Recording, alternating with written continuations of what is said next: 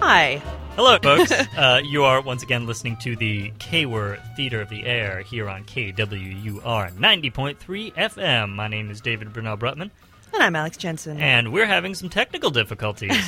That's always fun. yeah, but we hoped you liked that little musical interlude. It always kind of made me dance. I, I was I was grooving a little. So yeah, I saw you. What we are I won't instead, tell anyone though. Uh, wh- while David uh, Reinstrom goes to fetch Pat Novak, uh, what we are instead going to play is uh, a an original sketch called "Ship of Science." Woo! Uh, basically, we we said to ourselves one day, "What if a whole bunch of famous scientists were on a ship and they were pirates?" These are the questions that we ask ourselves here on Yes. the K-Word Theater Th- of the These Air. are the kind of pro- provocative questions that we're known for here on Theater of the Air. right. So, uh, and we seek to answer them. We do with extreme prejudice. So So enjoy. here is the result of that what if. Ship of Science. Ah, what a fine day for a sail. Wouldn't you agree, First Mate Isaac Newton? The sun be out, the sky be clear, the black proton sails look to be trim and true today. I would indeed agree, Captain Benjamin Franklin, sir. The only thing that could possibly make it better would be some wind. We've been in these doldrums for days. Oh there, Captain! Aye, Pythagoras? Something just bobbed up against the port bow. Looks like a bottle. Captain, that could very well be an important plot device. I say we fish it out. Are Ah, a wise idea. Scoop it up and bring it to me, Pythagoras, you son of a lab rat. Aye, Captain. Gather round, messmates. Pythagoras has found something. Ah, looks to be a brown glass bottle of some kind. Perhaps it is a reagent bottle, no? Dar, perhaps it be, Mary Curie, me bonny lass. What does the label say, Captain? Why, it reads CaCO3.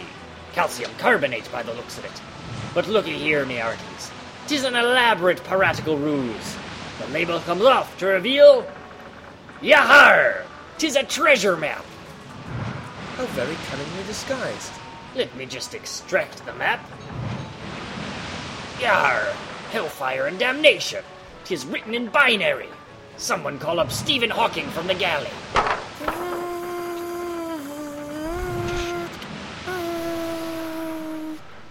You rang, Captain. Aye, cabin boy Stephen Hawking. We'll be needing your computerized brains to make sense of this here treasure map. I was training black holes to fight one another in the galley, but I guess it can wait. Let me take a look at that map. Beep beep boop beep beep beep beep boop beep beep beep boop beep beep boop boop beep beep beep boop beep beep beep boop. Are you quite done yet?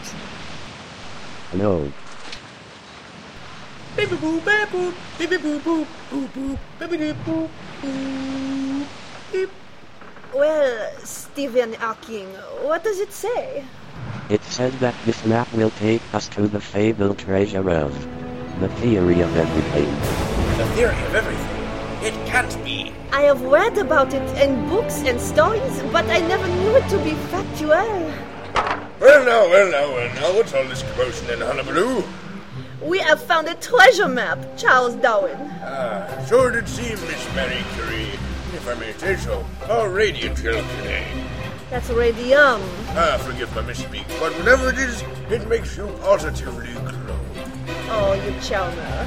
Ah, but, Captain, do you really think we can find this, this treasure? Think! I know it, you son of a bilge beagle! This be the finest crew of scientists that e'er sailed the seven seas. Gentlemen, lady, let's set a course for treasure! Look, Captain, the wind's picking up. Onward, everyone! Onward to science!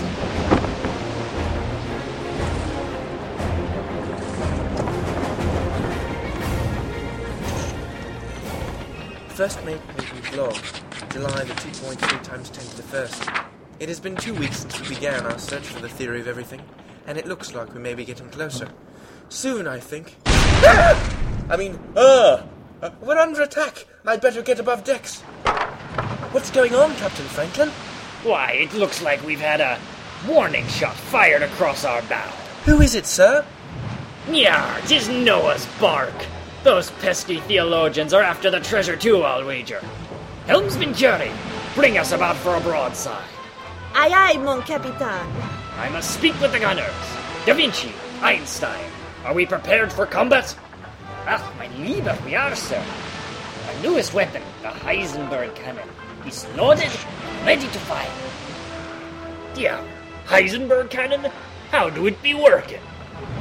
Then, you can know where the cannonball is in the air, or you can know its velocity, but you can't know both at the same time.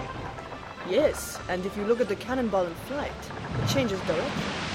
Da Vinci, that doesn't sound like a good weapon at all. Yes, but I look at the filigree I inscribed on the barrel. Huh. Well, that do look quite appealing. Very well. Fire the cannon! And nobody look at it.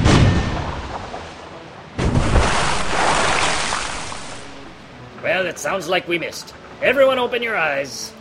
The other ship, she is coming alongside us. Never fear, crew. I'll deal with those religious ruffians.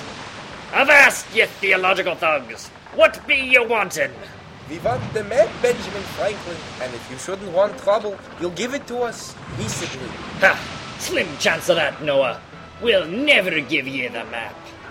Really? I, I feel in time you'll come around to the most logical solution. Ye stay out of this, Thomas Aquinas. No matter what ye say, we shan't give ye the map. If you won't give us the map nicely, we'll be forced to destroy. And ye, Caliph Harun al Rashid, I'm afraid I'm not seeing any appeal in your phraseology. Open fire! And then run away. Activate the lightning turbine. We've got to outmaneuver them. What an excellent idea, Captain Franklin, to have constructed a secondary propulsion system that runs on lightning. Why, thank ye, First Mate Isaac Newton. All sails, lads. Let's leave them behind and head for the treasure.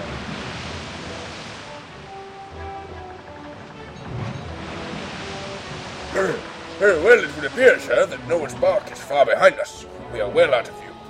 And look, there's the island on the map. Let's go ashore and find that treasure. Now, the map says we have to walk 30 paces through the copse of broken palm trees, then another 12 paces over the burbling stream of Lye, then 14 paces up the flaming slag pits, and then we just dig it up. Sounds easy enough, Captain. Alley oop, as they say.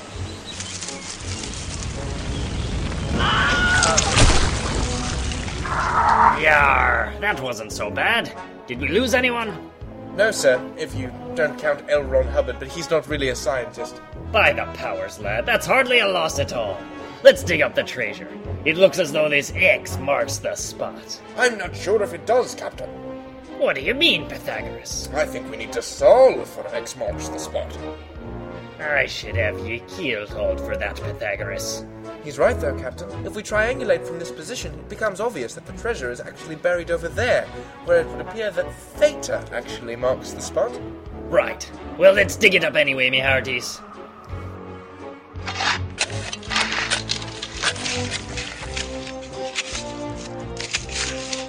Excellent work, me proud beauties. By me coonskin cap, I've never seen such a huge treasure chest.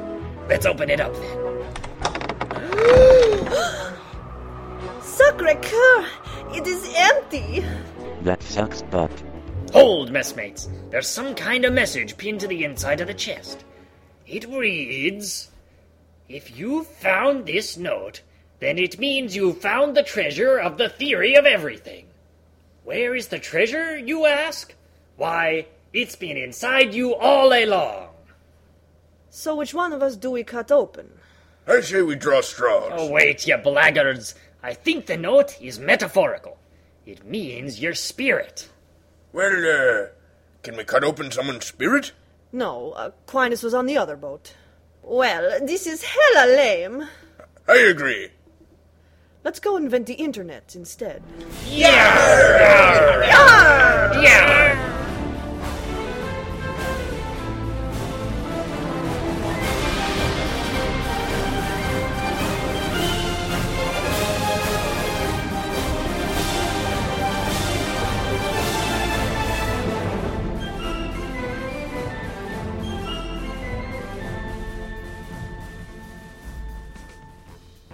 Wow, that was action packed. That was action packed. You're listening to the K Word Theater of the Air here on KWUR 90.3 FM. My name is David Brunel Brutman, I'm still Alex Jensen, and we are awesome. and I have a little message for you, so pay close attention. Get your smoky on. If you see someone in danger of starting a wildfire, step in and make a difference. Did you know that 9 out of 10 wildfires are caused by humans? That means 9 out of 10 wildfires can be prevented. Causes include careless smoking, unsupervised burning of debris, and unattended campfires. A public service message brought to you by Smokey the Bear, the U.S. Forest Service, your state forester, and the Ed Council. Learn more at smokybear.com. Only you can prevent wildfires. Thank you very much, Alex. We're going to take a quick break, and then we'll be right back with some more exciting original radio theater. Yeah! Yeah!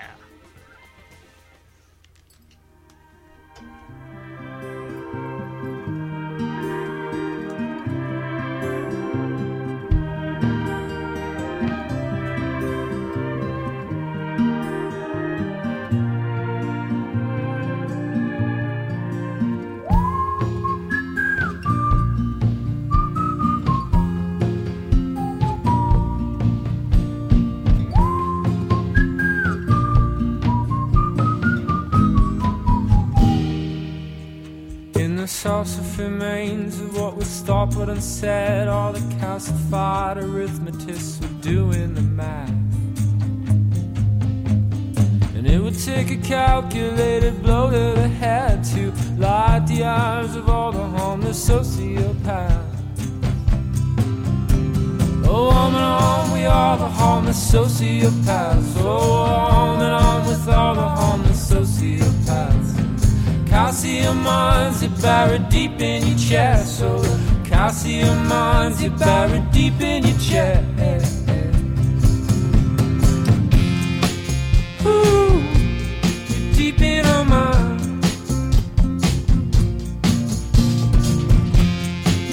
Ooh.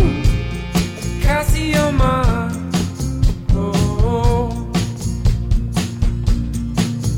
let's get out of here, past the atmosphere. Squint your eyes and no one dies or goes to jail. Past the silver bridge, oh, the silver bridge, where nothing but a onesie and a veil.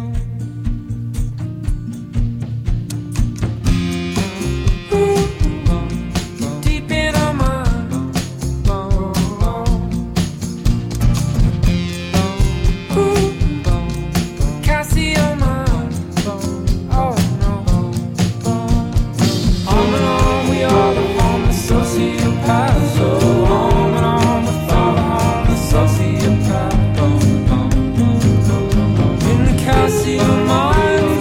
Deep in your chest, so the calcium mines buried deep in your chest.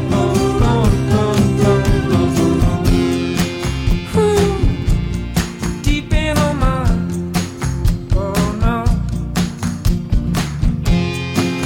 Ooh, can't see your mind. Oh no.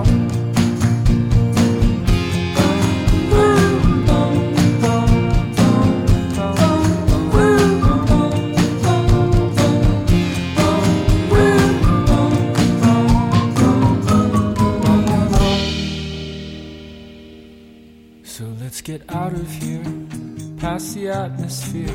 Squint your eyes and no one dies or goes to jail. Past the silver bridge, oh the silver bridge, where nothing but a onesie and a veil. Oh no, oh no, oh no, oh no.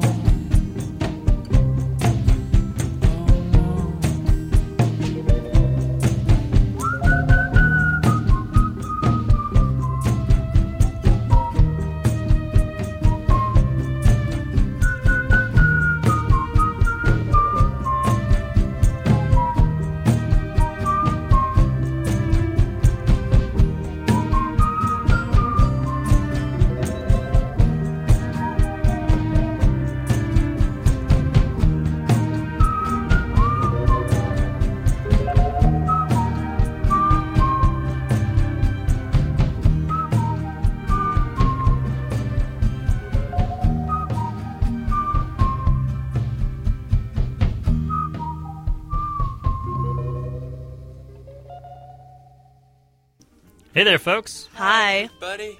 Hey, David's back. Yeah, how's it David going? is back. Hey, David. That was a fun sprint. I have, I have Pat Novak. Okay. Oh, good. So we will be able to listen to that uh, later in the program. You are once again listening to Kware Theater of the Air here on KWUR 90.3 FM Clayton. Good Uh, times. you can also listen online at www.kwur.com. Uh, Teacher, as, may I be excused? I'd like to go off into the next room and have a heart attack. uh, yes. Okay, thanks. You, but uh, please fill out a no. Oh, Hall uh, pass. Need a hall pass. you're gonna need a heart attack pass. heart attack pass. I like the idea of you know you know your teacher just has a bunch of slips like in elementary school you know there were a bunch of slips that your teacher had for different situations like absence, Mm-hmm. Yeah. hall pass, heart attack.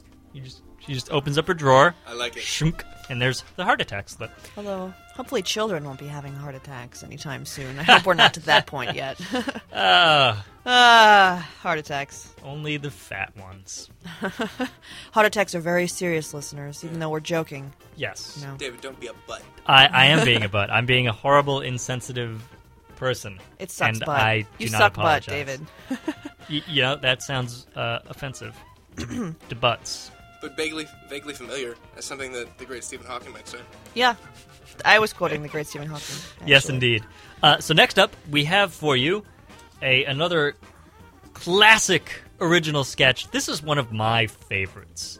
Uh, it is legendary Squink Adventures, and Oh, Yes. it is a video game for the radio. So here comes legendary Squink Adventures. I like it. Enjoy.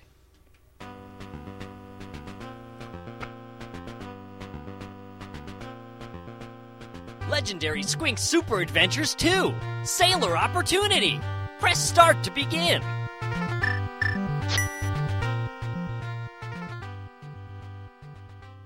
Wow, I can't believe we defeated the monkey ninja super boss in the Moravian mines. Thanks for your help, Puffu. No worries, Squink. I couldn't have done it without you.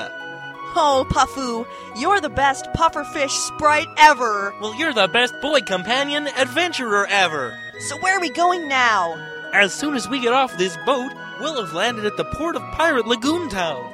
Well, great. I bet they have all of the crystal shards there. If we bring them all together, we can summon the magic dragon genie. It's true, and then we can ask the Magic Dragon Genie about the location of the other 37 crystal shards of the other glass dragon. And when we bring those together, We'll be on our way to saving the first of the 12 princesses. right you are, Squink. But don't forget about all those sailor opportunities. Right. Before we go, I have to charge up my power bar so I can use the magical sword of Wong. And the only way to do that is to take advantage of sailor opportunities. You're right, Puffu. Now let's go. I can see Pirate Lagoon Town straight up ahead.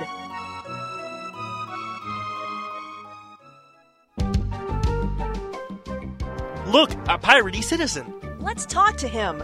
Hi, welcome to Pirate Lagoon Town. I'm Captain Slappy, the mayor here. Oh, well, maybe he can help us.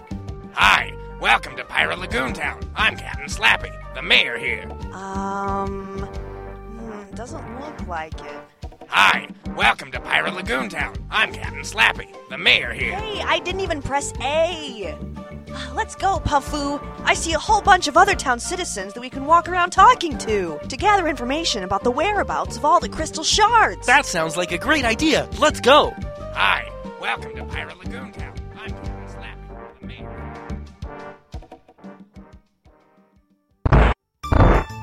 Hello, and welcome to my potion shop. Would you like to buy a potion, sell a potion, trade a potion, or quit? Oh, Puffu, this is the perfect opportunity to buy some potions for our journey. I agree. My power bar is running kind of low.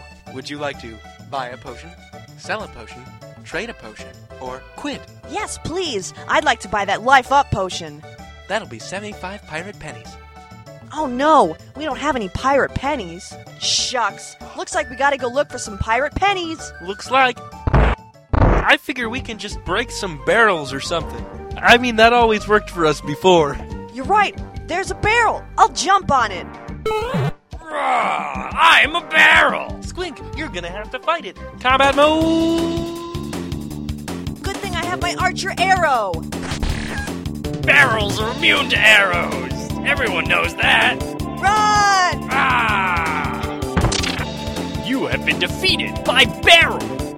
Oh no, our hit points are so low. Don't worry, I have an idea. Do you still have some cheesecake in your knapsack? Yeah, I think I do. Barrels love cheesecake. Would you like some cheesecake, Barrel? I would love some cheesecake. I know you would. Here. Barrel, barrel, barrel, barrel. Wow, Squeak. Barrel, barrel. Looks like he's sleeping. Let's get out of here. But first, we'll take his pirate Barrel, barrel. pennies. Got him. Let's get out of here, Pufferoo. Right. Hello, and welcome to my potion shop. Would you like to buy a potion, sell a potion, trade a potion, or quit? We'd like to buy a green potion. That'll be 75 pirate pennies. Here you go. Great. Help me! Help me! Help me! It's an elderly man. And there's an exclamation point above his head. We should talk to him. I agree. I need some help. What can we do for you, Mr. Old Man? You kids gotta help me. It's the Pig Samurai Pirates. They've taken over my cheese factory. You'll find my cheese factory at the northeast edge of town. You've gotta fight those Pig Samurai and liberate it. If you help me out, I'll give you one crystal shard. Oh, right! Squink! Those are the crystal shards we need, in case you didn't remember. I remember. We have to put them all together and eventually save all 12 princesses. Let's go now. Remember, pigs, samurai, cheese. What'd he say? I think he I said cheese. Look, there's the factory up that road. Ew, look! There's brown smoke coming out of the chimney stacks. And it smells like socks. The pig samurai pirates must have tainted all of the cheese. We gotta find the key to unlock those giant metal doors. I bet it's in a box somewhere inside a maze guarded by a dragon covered in straw, set on fire and coated with kerosene, and maybe in a box of jelly beans on top of a big old pile of bubble wrap. Oh, there it is. It was under this rock all along. Let's go. Bah, bah, bah. Bah, bah, bah, bah, bah. Bah, bah, bah, bah, bah. It's a pig samurai pirate. He said, What are you doing here, boy adventurer? Bah, bah, bah, bah, bah, bah, bah, bah. Bah, bah, bah. He says, I've taken over this cheese factory in order to feed my men. Bah, bah, bah, bah. Bah, bah, bah, bah, bah. He says, We must engage him in combat now! Combat mode! Archer, sword, magical crystal beam. Bah, bah, bah, bah, bah.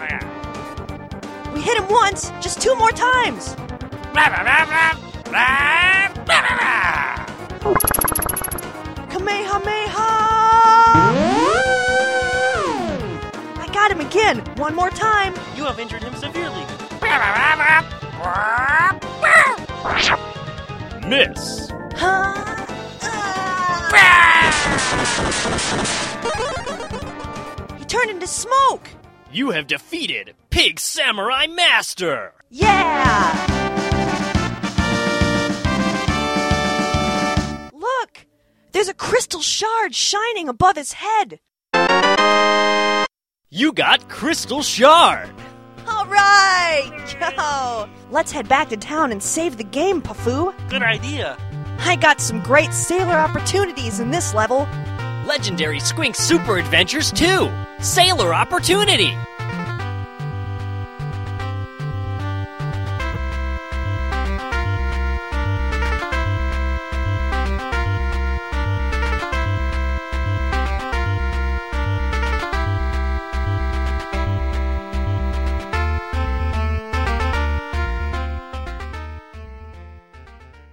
Greatest music in the history of man.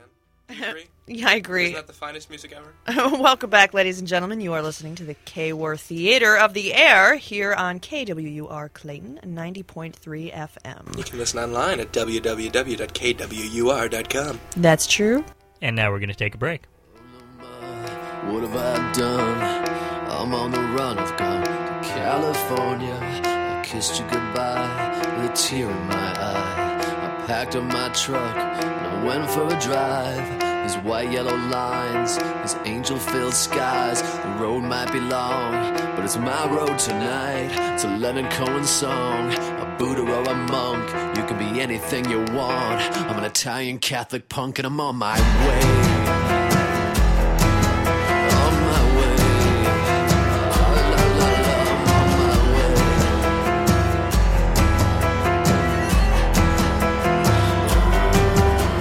The ocean appears, the wind slaps my face. Oh, Shangri La, what a beautiful place. I'm nervous but steady, I'm scared but I'm ready. No turning back, 3,000 miles in a Chevy. And I slam on the brakes, put my toes in the sand. Look to the constellations and I throw up my hands. I said, God, be my driver, God, be my lighter. Nobody ages, I guess nobody dies here. I'll be careful what I wish for in this life. Cause I know I'll miss yesterday. I'll come back to you before I'm old and gray. I'll come home. I'll be back again.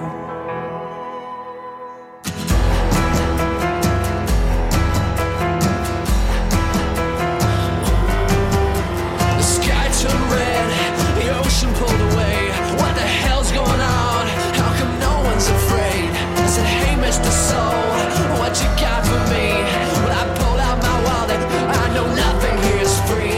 And goddamn blackness, this town is a blacklist. Oh boy, what a big mess. Even Mickey's on acid.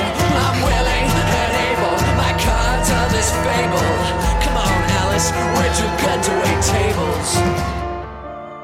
I'll be careful what I wish for in this life. Cause I know I'll miss yesterday. I'll come back to you before I'm old and gray. I'll come home. I'll be back again.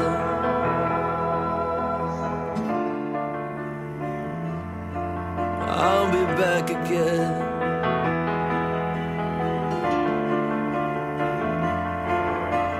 Back again.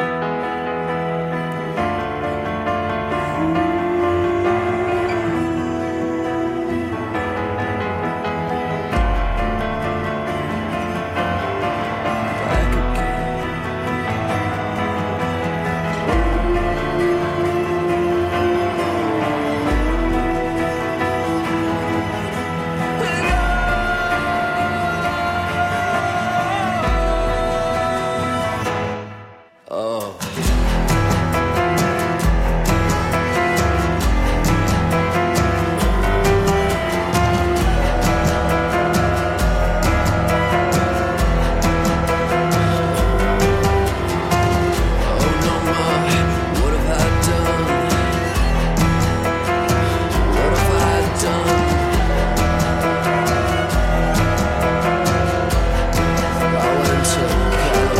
California.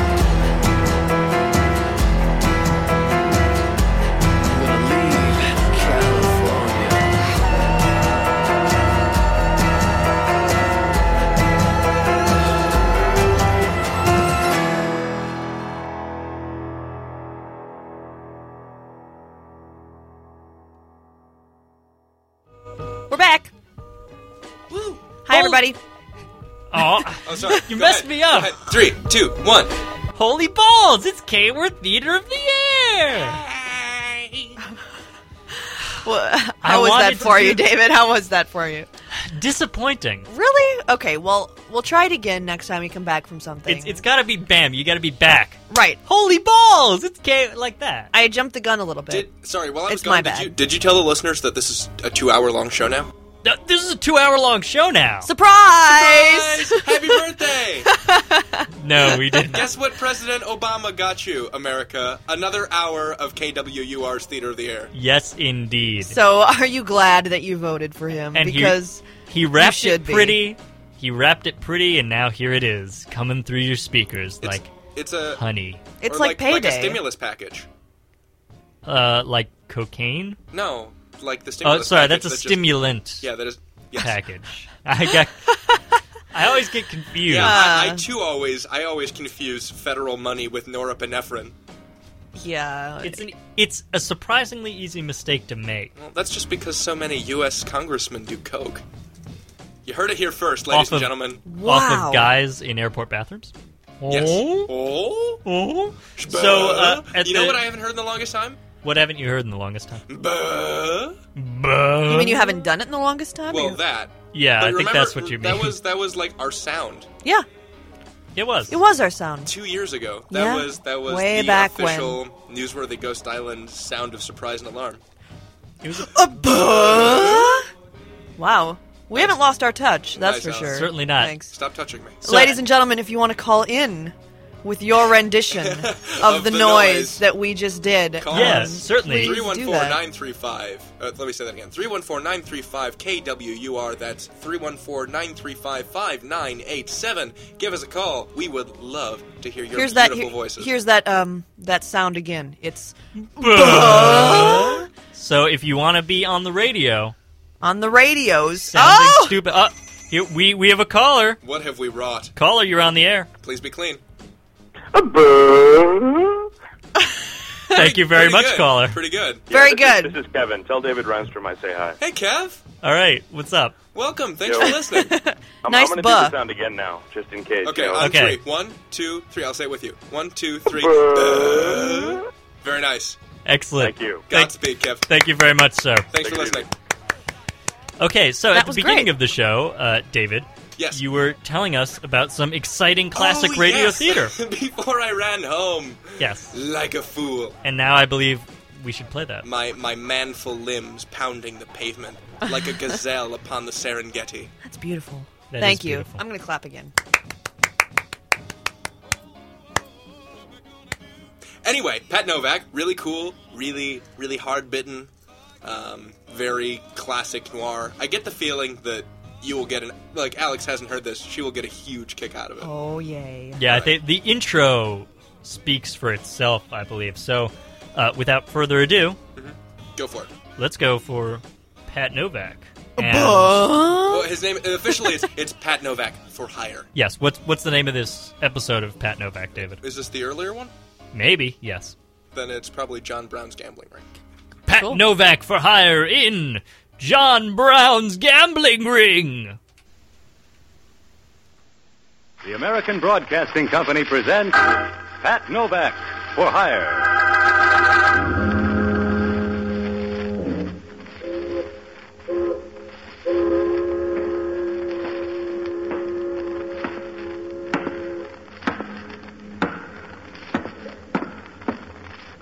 Sure, I'm Pat Novak. For hire.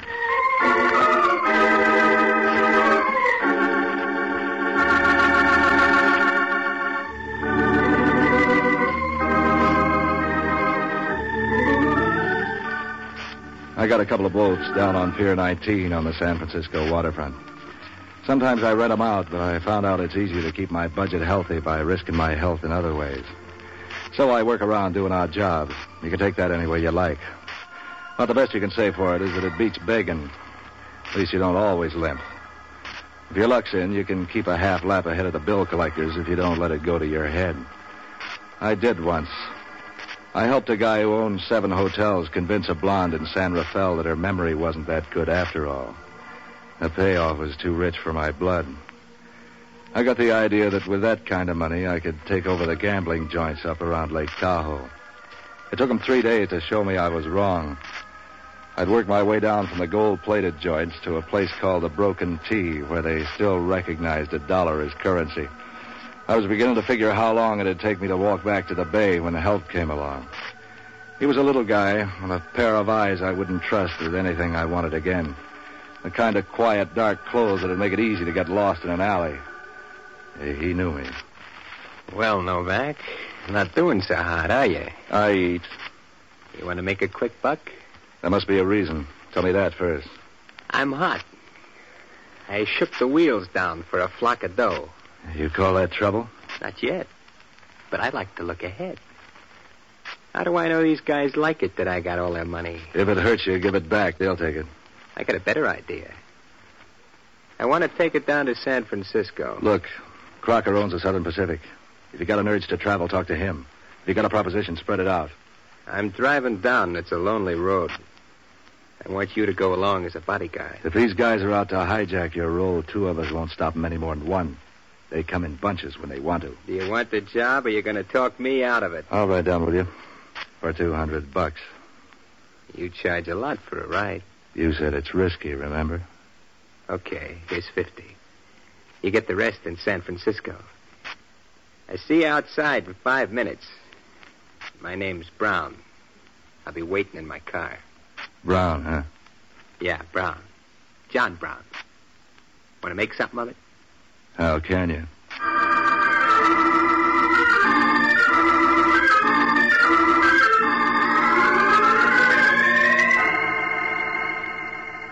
He was a quiet guy. We drove along for a couple of hours, and you could have repeated all he said on one deep breath. I kept watching the cars along the road, waiting for the muscle boys to show up, but nothing happened. Pretty soon I got the feeling that they weren't after him at all. I guess he'd seen too many movies. I finished off a pack of cigarettes as we got down out of the mountains and got him to stop at a roadside joint for reloads. He wouldn't leave the car, so I was all alone when the girl came up to me at the bar. Uh, You going down to San Francisco? Something like that. You got room for me? How far are you going? That depends on who I'm with. You might be handy at that. Car's without a heater. I don't have the owners, So you'll keep one hand on the wheel. so you better ask the guy who does. He's sitting out in the car. Why don't he come in? Don't build him up so fast. I got a car, too. Where'd you get it? Steal it? You selling medical insurance, maybe? Why? You're going to need it if you keep elbowing into my face. Speaking of elbows, what do you mean trying to muscle in on my dame? Are you two together? Yeah, why? That's what I've been wondering. Why? So long, sucker. What do you make of that? I'd say you're out.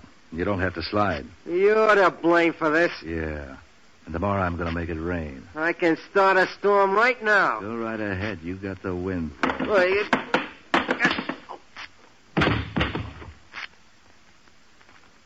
You cooled him nice, stranger. What started that? eh? Bad habits. Yeah? Uh-huh. Too many cigarettes.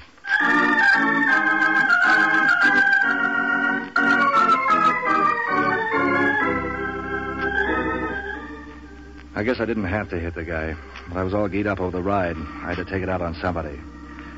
Outside, the air was cold and clear. A river made soothing noises in the darkness. I figured it'd be an easy night from then on in, but Brown was having the fidgets. Come on, Novak. Let's get going. Where's the dame? What dame? One came out here, a hitchhiker, wanted to ride to town. I didn't see any dame. Come on, let's go. Yeah, that's queer. What's queer? Let's go, let's go. Uh-huh. And suddenly you're nervous. What's the matter? When I need a doctor, Novak, I know where to find one. Yeah? But Can you find one whose shakes synchronize with yours? Otherwise, he's going to have a tough time with your pulse.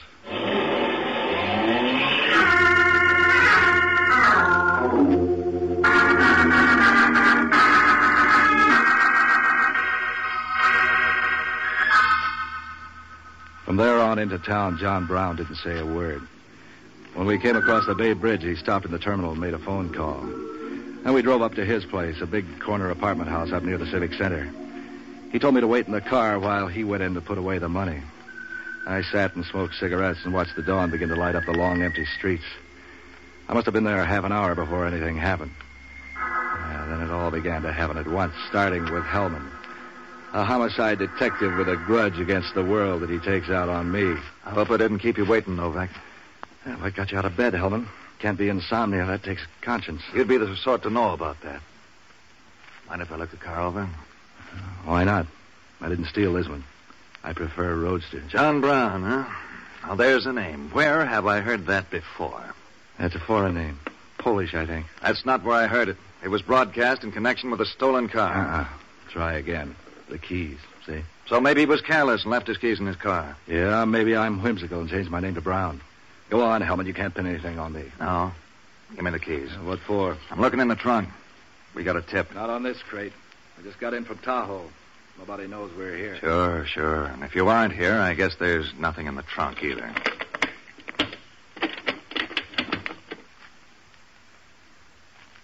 I'll bite. What'd you find? A body. A girl's body.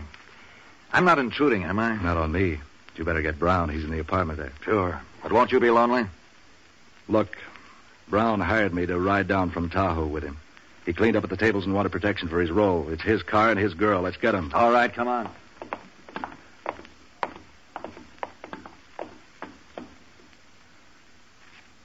Oh, Brown listed. Nervous. Upset. Maybe you need a rest. Framed. Sure, somebody else did it. Shame on them. Come on, Novak. The girl was a pickup, a hitchhiker. Why should he kill her? I got a better question for you. Where can I get a lawyer? I saw a purse with the body. Let's look it over. Don't tell me you didn't rob her, too.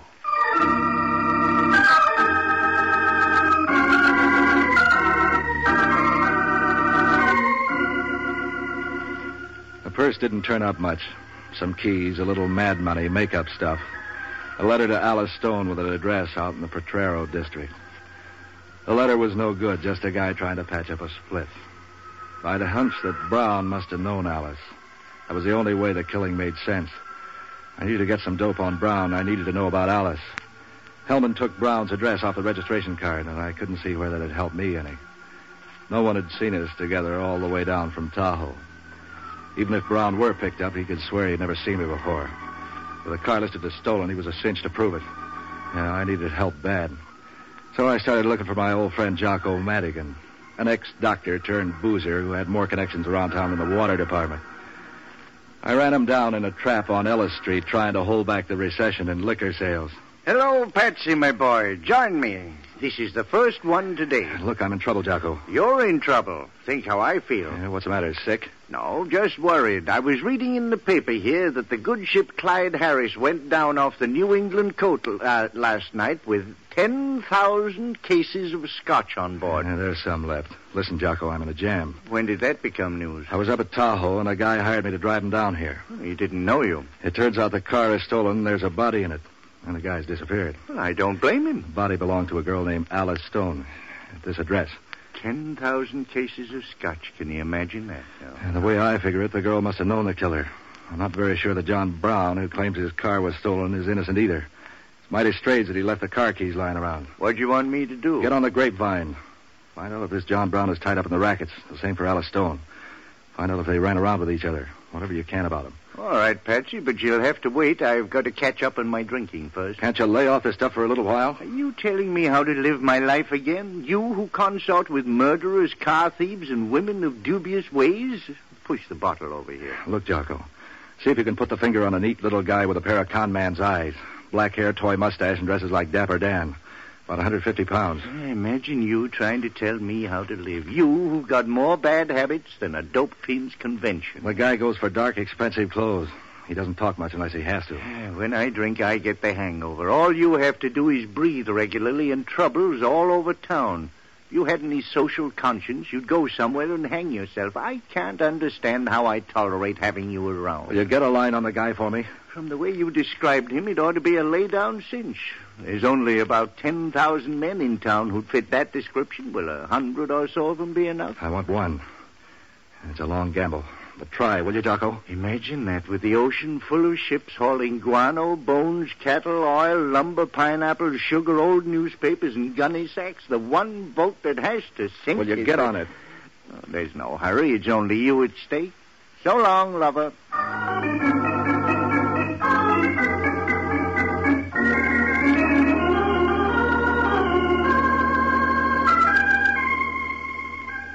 I grabbed some breakfast, picked up a cab, and went out to the address of Alice Stone.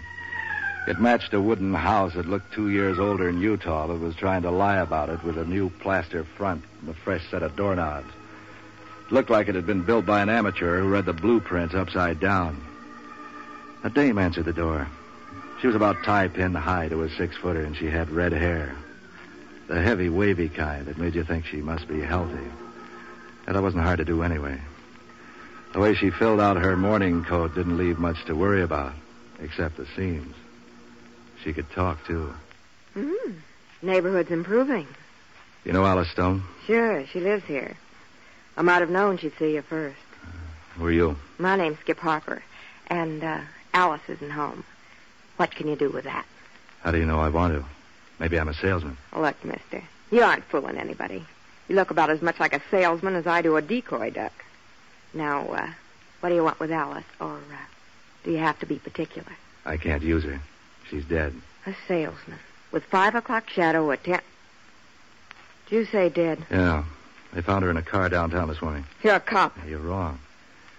Why should it worry you? What do you mean?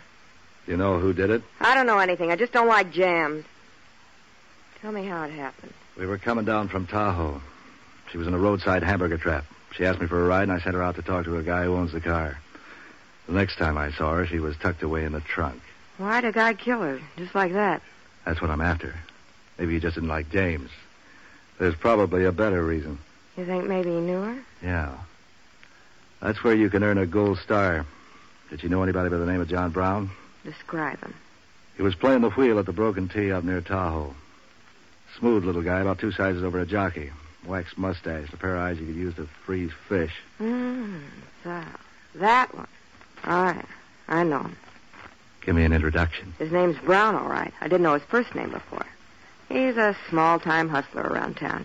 Used to take Alice out now and then when he felt like tearing up a nightclub. Cops arrest him yet? Hellman, a homicide dick, is knocking on his door about now. I don't expect him to be home. No, he won't be. He has hideout. Name some of them. I'm afraid to. He can't hurt you. He's too busy playing cops and robbers. You don't know Brown. I gotta get to know him. Give. I don't want to get mixed up in anything. Neither do I, but I am. I need Brown. Why don't you forget Brown? I'd be bad manners. What's wrong with bad manners? I know some that are fun. Yeah, you would. More fun than Brown will ever show you. You'll keep. He won't. Come here. Will this keep? Do you think? You have a nice way of changing the subject. But still, where's Brown's hideout? I won't tell you. He'll kill me. Oh, Yeah, that's a gamble. I'm on the spot, and that's a fact. Talk to me. I hate men. Oh. Never mind your hobby. Give me Brown. I hate you, you big, ugly, muscle-bound. Brown. You're hurting me. Make me stop. Tell me where Brown is. All right. There's a hideout, a little shack out near the beach. Narrow it, narrow it down. Let go, I'm telling you. Well, I hope it's the last thing you hear.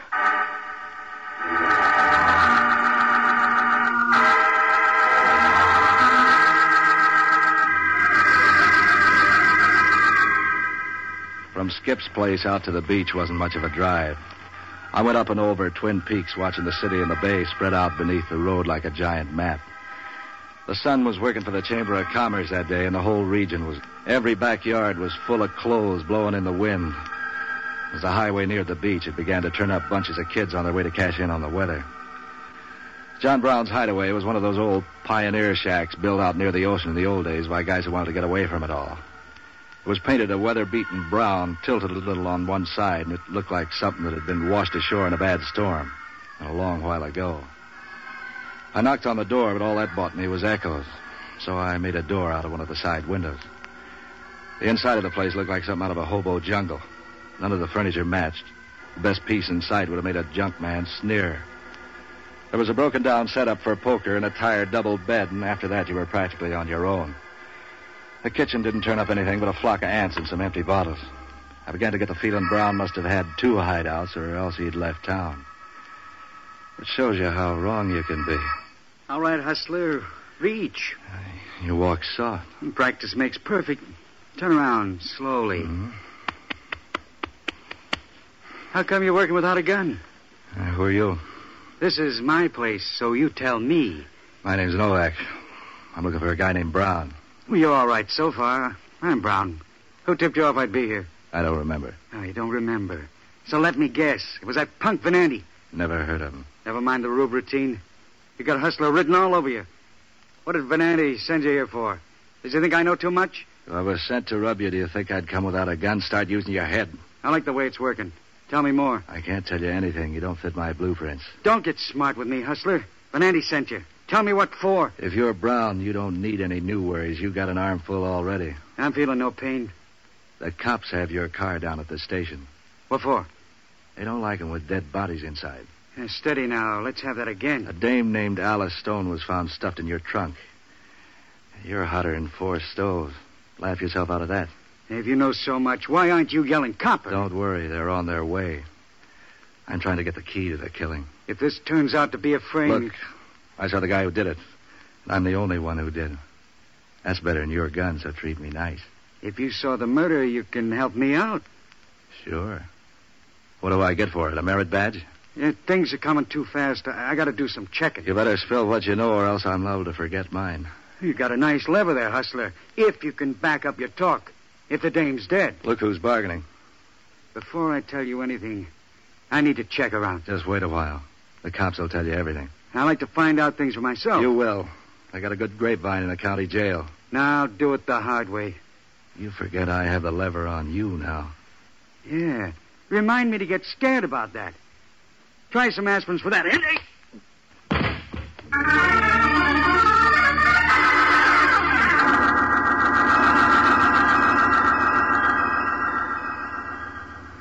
I woke up twice before I decided to make it stay that way. The house was so quiet I could hear someone playing the piano several houses away. It was a nice, clean sound, neat and full of try. No wise guys in it figuring fancy double crosses. No dead bodies. No policemen who argued with their knuckles instead of their heads. Probably some girl who thought a blackjack was a card game. I lay there listening to the music for a while, and I got up and brushed off my clothes. Now, there were three places I could find Brown. He wouldn't dare go to his home, and he wouldn't return to the hideout. That left Skip's place. On the way over, I stopped at a drugstore and phoned Jocko to find out if he'd turned up anything. If you left out the hiccups, it went like this. Hello, you reprobate renegade from all that's good and holy. Skip the overture. Did you check on those people I asked you about? Sure, I found out about them. Old Dr. Madigan and his crystal ball. He knows all and he knows all and like that there. Tighten it up and tell me some. That girl Alice Stone, you remember? Uh, how can I forget? She lived with a dame in the Potrero named Skip Harper. Nice people. The landlord served eviction notices every day except legal holidays. Yeah, so they liked a good time, then what? Then she owns a half interest in a gambling joint around Lake Tahoe. It's not much of a place. They say the roulette wheels have so many magnets hung around them, the nails began to come out of the walls. Her partner runs the joint, and she shills the suckers in from down here. How'd you make it the wheels crooked? I have my informants.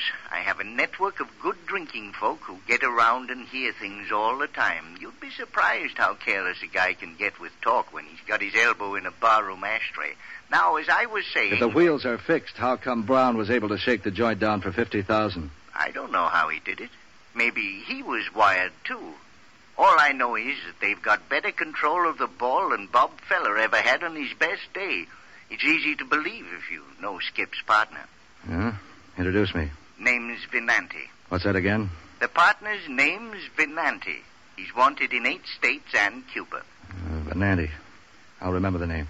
What'd you get on Brown? John Brown, ooh, swell guy, helped free the slaves, a friend of man, a tribute Oh, to the I've nation. heard that song. Now let's talk about the local Brown. Uh, small-time hustler, petty larceny stuff. You didn't get any tie-ins with Vananti? Oh, yeah, he was up at the gambling joint near Tahoe last night. Cleaned the place out. $50,000. That'd buy a lot of schnapps. Yeah, it's beginning to fit together. No doubt your mighty intellect has found the key. I can count up to ten if I don't wear mittens. Sometimes 13, I'll bet. Well, who did what to whom? Brown's got a partner working for him. You don't say. I'm going over and shake it out of Brown. He must know where the guy's hiding. Well, don't go looking into too many auto trunks. Those things bite.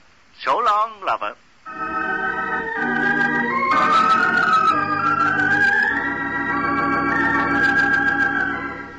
What Jocko told me began to give me some hope. The thing the picture needed was one more man, and a partner for Brown would round it out nicely. Yeah, Brown must have figured someone to try to hijack his role and hired a friend to bring it down to San Francisco. That didn't explain the killing. That didn't explain a lot of things. But it was a lead to the guy who could explain it. I needed Brown. So I gunned the car over the hills toward Skip Harper's place. I began to feel better. I was thinking how Hellman would look when I dumped the killer in his lap. There was a crowd along the street in front of Skip's place. Just as I drew up, Hellman came out on the porch. As I got out of the car, one of the neighbors pointed to me. Novak, huh? They gave me a description, but I didn't think it was you. The guy they described sounded human. Your jokes stink, Hellman. Try imitating birds or juggling. The bird imitations are for you, Novak. You'll be singing to the DA any minute now. Come on in the house.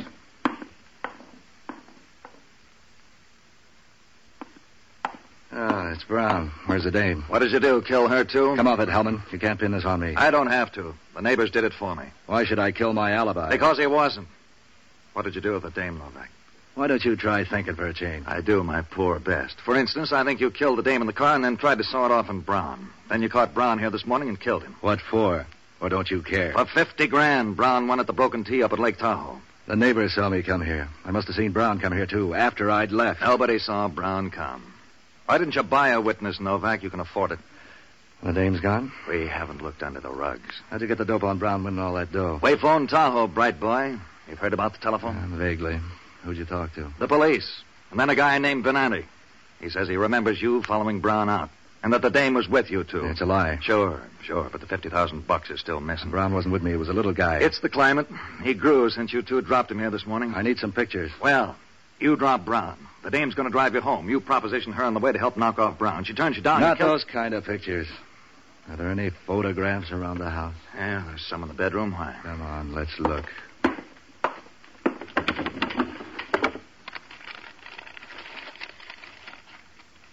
Uh, the way she looked, she'd like cameras. Here's one on the beach. What's she wearing? That's a bathing suit. Uh, Here's the one, Tahoe. Well, look at this nightclub gown. How do they hold those things up? Hmm. Thumbtacks. Uh. And so that's Benanti. Look at the two of them posing in front of their sucker trap. So what? He's the guy who did it. Sure, over the phone. Did you phone him or he phone you? He phoned. You want him? What for? I got you. He's here in the city, hiding out at Brown's place at the beach. Here's the address. What kind of a windy is this, Novak? Pick him up, will you? He said he was at Tahoe, and he is in the city. It smashes his alibi. All right, but if you're trying any fancy work... Are you, you going after him, or do we uh, waltz some more? How to hold you. I'll be around. You know that. What are you going to do? I got some cleaning up to do.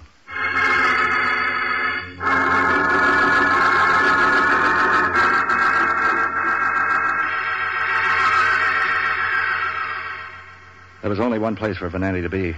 I headed the car out Potrero and down Bayshore Highway to the airport. I was betting everything on a hunch. Sometimes that's the way you have to play it. Sometimes hunches pay off. The plane I got was built for hurry. Skip still had her overnight bag in her hand when I walked in on them at the broken tee. Vananti began to act nervous when he saw me, yeah, but not Skip. I began to wonder if she'd ever known how it felt to be frightened. You'd never guess it from the way she talked. Hello, Novak. Don't you ever shave? I had a close one just now. Hmm, doesn't show. You don't know where to look. What do you want, Novak? I got it. Don't be cryptic, baby. It doesn't become you. No, you don't act nervous. But you care about jail? Nobody's going to jail, Novak, except you, maybe. I'd be nervous if I had to explain all those dead bodies back in Frisco. We don't know anything about dead bodies. We've been up here for hours. Yeah? I had a hunch that'd be your alibi. That's no alibi, Novak. It's a fact. It won't gel, Benanti. You're cooked. Look, Novak. Brown deserved to die.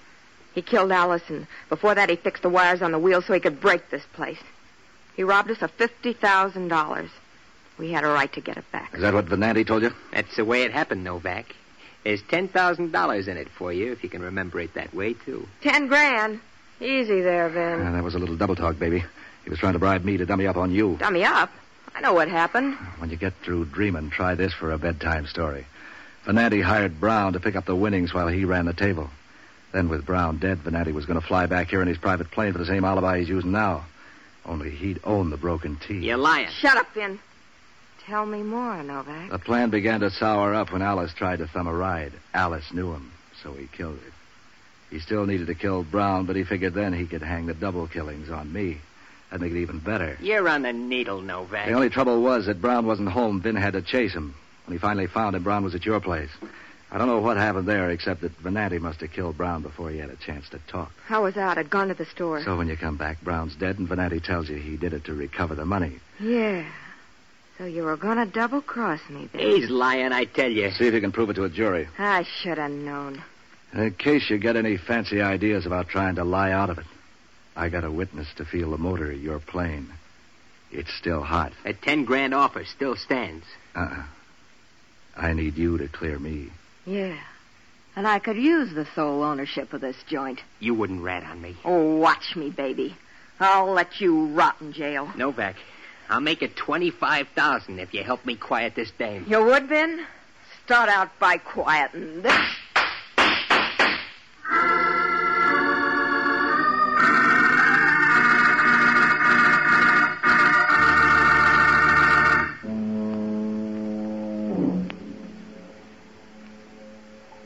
Yeah, they were lousy shots. They both lived. That is, Vananti lived until he got a bad case of asthma in the San Quentin gas chamber. Skip got off with a flock of scars and some good advice from the judge to stay away from questionable characters. But advice is free, and Skip was the kind who went after the dough, so uh, I see her now and then. She's gone honest, I think. Sometimes we toss dice, and uh, I've known her to lose.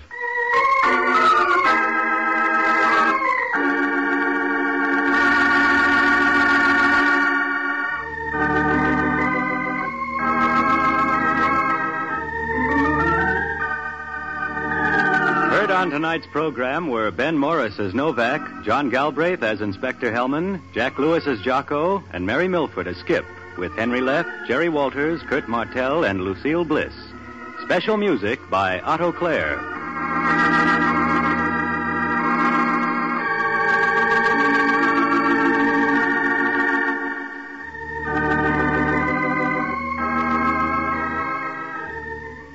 Listen next week at this same time when, over most of these stations, the American Broadcasting Company presents Pat Novak for Hire.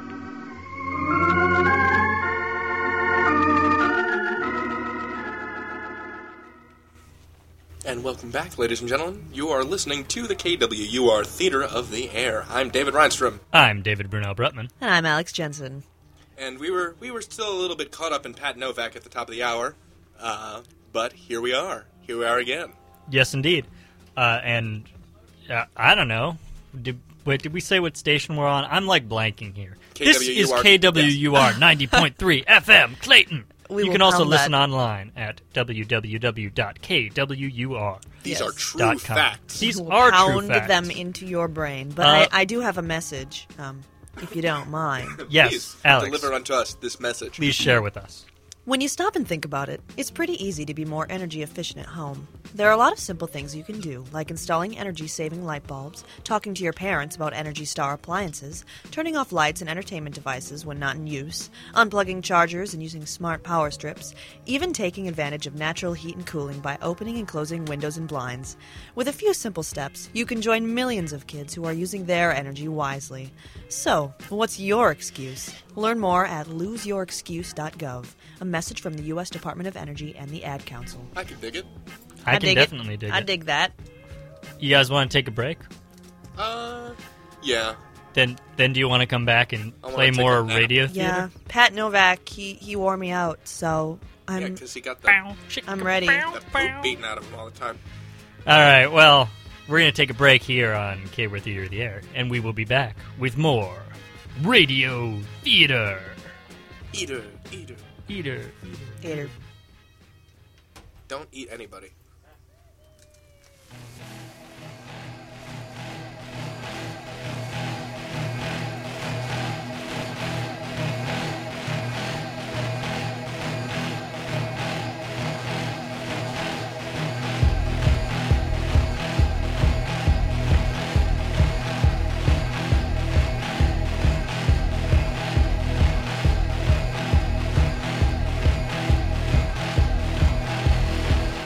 Thank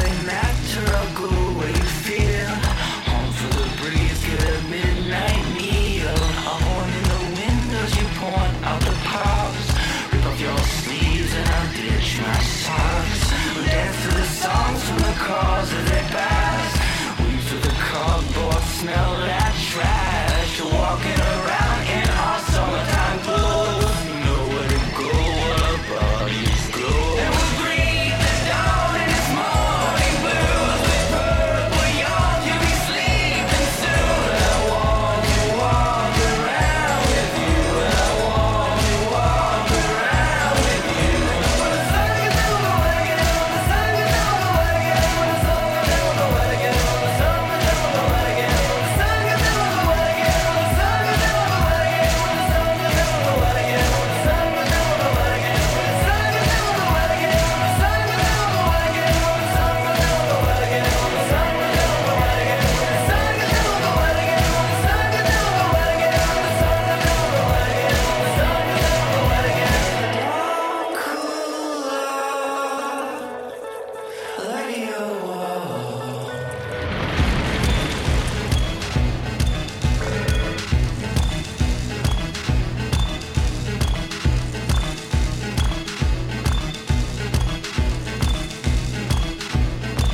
Let's leave the sound of the heat for the sound of the rain.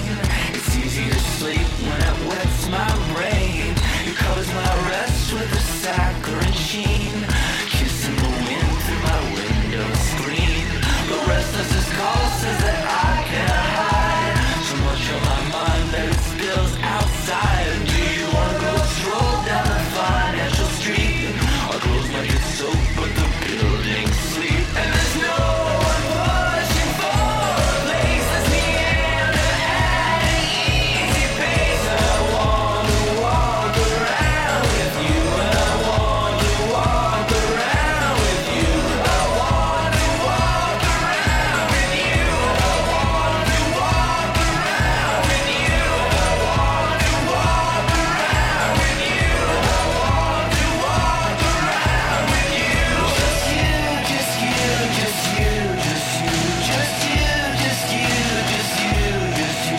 Just you, just you, just you, just you, just you, just you, just you, just you, just you, just you, just you, just you, just you, just you, just you, just you. And we're back. Back. Back.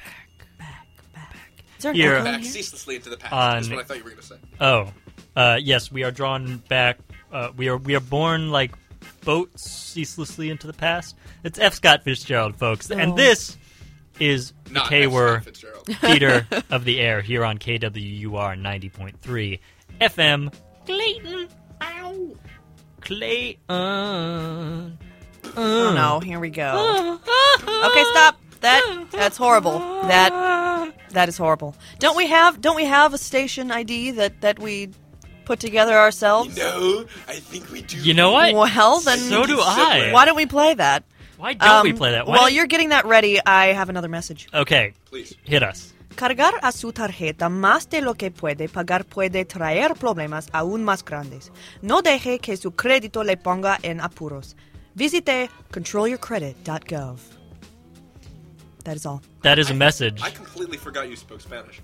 Um, I can read Spanish pretty well, but um, my knowledge of the Spanish language has waned since I haven't taken a, a class and I don't practice it every day.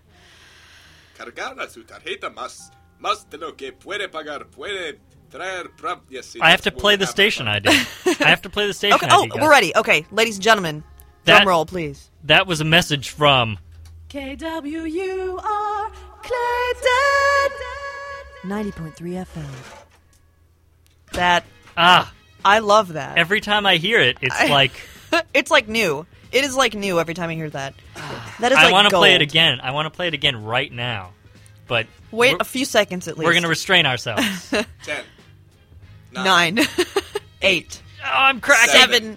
Oh no. Six. Oh no. Five. Oh no, I'm gonna play it. Four. Three. three two. One. KWUR Clayton. 90.3 FM. uh, It's no, like- no, no. That's great. We made that. Doesn't that sound profesh? It's like sunshine. You're like sunshine. it's like sunshine in my ears. You know what else is like sunshine in my ears? No, please tell us. Original radio theater. What? Buh. Oh yeah. W- w- Nice. what's our listener challenge for today? Oh, the listener challenge for today is to call in and um, try and give us the best imitation, the best version of that noise that we just made. Let's hear Yes. the noise again. Oh, So call in. The number is 314 935 5987. That's 314 935 KWUR. Call in and sound stupid on the radio. Yep. It'll be fun. Uh, that's the way it is. We That is the way it is. Uh,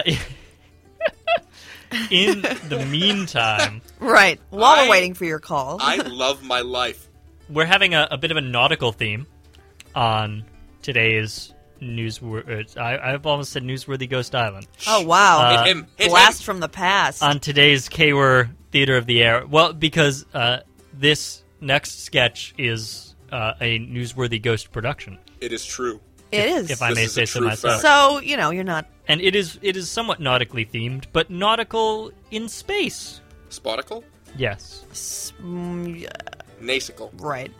Not a case. all of those sound really dirty. Nausicaa in the To Valley me. of the Wind. They sound like a perfume. The the basic conceit of this sketch I is, wear Nausicaa. is similar to I, I feel like we have a lot of what if is- sketches. Okay, I, I'm trying to be serious, and you guys are just Spotica. You guys are just screwing around, so I'm going to play the sketch. Well, why don't you? I'm sorry. No, I'm I don't sorry. Uh, even want to. I don't even so- want to introduce So it. what if David. what if they combine Star Trek, Gilligan's Island, and I Love Lucy? Is that what you're gonna say? It would be dumb, is what. It would be awesome, is what. Well, let's let But the like listener kicking decide. Your teeth. It, it's the the name of the sketch is "I Love Island Trek." I love your island trek. Stop it. Just sit right back and you'll hear a tale, a tale of a fateful trip that started from the planet Earth aboard a new spaceship. The crew set out to boldly go where no one's gone before. The date was January of 2264. The doctor's wife said, Honey, can I be in the show? And sabotaged the engines when the doctor told her no. The doctor told her no. The ship crash lands on the shore of this uncharted desert world with Captain Dirk, the first mate too, Dr. Ramon, and his wife and some other people who are killed off very quickly. oh. All here on I Love Island Trek. And now, this week's episode of I Love Island Trek. I Love Island Trek is brought to you by Orbit Snacks. Orbit Snacks, they're so delicious. Delicious is a trademark of the Orbit Snacks Corporation. Void where prohibited. Offer not available in Alaska. Captain's log. Stardate, uh. Flatley. What day is it? Thursday, sir. Hmm, thank you. Ahem. Stardate March 3rd, 2264. It's been two weeks since the initial grounding. Since our medic's wacky wife Betty deactivated the engines while we were in low orbit over this strange world. Now we're stranded on a desert island on a desert planet. Fortunately, we're on a rather lush and tropical island but we can see across the bay to the mainland, which is nothing but desert.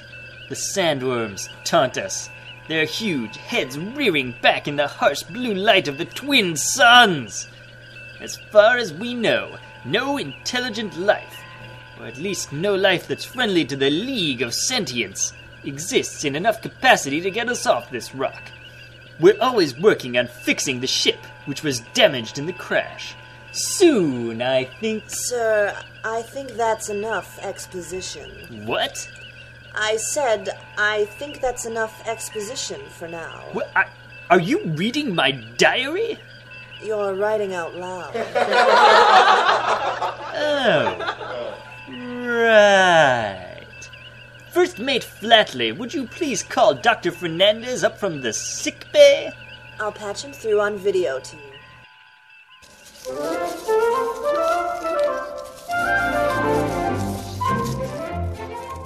Where is that doctor? I've been waiting for what feels like a light year. Light years are a measure of distance, not time. Oh, uh, yeah, I knew that. Okay, okay, Charlie, what's the matter? I don't know, Dr. Fernandez. Why don't you tell me? It's my six month checkup, you see? Ah, so it is. All right, open your mouth for the tongue depressor. Okay. And lift your arms and say Crab Nebula. Ah, uh, Ooh. Oh, Charlie. Hmm? What's the matter? Looks like cancer of the uvula. Ooh. Is that bad? Not for long. Hold still. Ow! That hurt very slightly. What'd you do? I cured it. Breathe on this. Mmm, your cholesterol pressure is up. Stop eating those orbit snacks. But they're so tasty. They're terrible for you. Look at the ingredients list on the package. There are three ingredients cholesterol, rock salt, and high fructose corn syrup. But their advertising campaign is so delicious. All right, all right. I just don't want to have to put you on the insta dialysis again. But all you do is wave that little pen thing over my arteries and I'm all better again. Come to think of it, that's what you do for everything and I'm all better again. You don't even know how that works. Well, how does it work? Well, the antimatter particulates in the pen, when the fluxion switch is set to 0.73 millibars, reverses the polarity in the HDL molecules and essentially facilitates a low radius cold fusion reaction in your bloodstream, making your arterial walls highly ionized. Uh. Let me explain. Imagine I'm a plumber, and your arteries are pipes for a city, but it's a jungle city, and there's like weird plant growth in the pipes that's blocking the water. I napalm that plant growth and then coat the sides of the arterial pipe with Teflon. That analogy made even less sense than the initial explanation. oh, that's the calm. See you in another six months, Charlie. Stay healthy. Will do. Bye, Dr. Fernandez. Hello, Dr. Fernandez here. Captain wants you on the bridge. Be right up. Excellent. Well, I've called him, sir. He'll be up in a few minutes. Excellent. If anyone can solve this problem, the doctor can. Well, what is the problem, Captain? Oh, I don't think you could solve it, Flatley. This is a man's problem. Your teeny tiny woman's brain could not even begin to make a dent in the massive block of granite that I'm using to represent my quandary. Are you familiar with the word misogyny, sir? Let's see, misogyny. Yes, I believe it's some kind of little cream filled Italian pastry puff with powdered sugar and pistachio nuts on top. ah, hello, Dr. Fernandez. Hello, Captain. Hello, Lieutenant. Doctor? I wonder if you can help me out, Doctor. As usual, I will do my best, sir. The ultra speed drive is unresponsive. Well, we knew that. That's why we can't leave. No, I mean the new one I've commissioned. It's not working. You wanted it built out of coconuts and bamboo. It's rugged, natural, manly. Like I said, you wouldn't understand, Lieutenant. My dartboard has your face on it. So, Doctor, do you think you can take a look at the ultra speed drive? Damn it, sir. I'm a doctor, not a mechanic. I can help.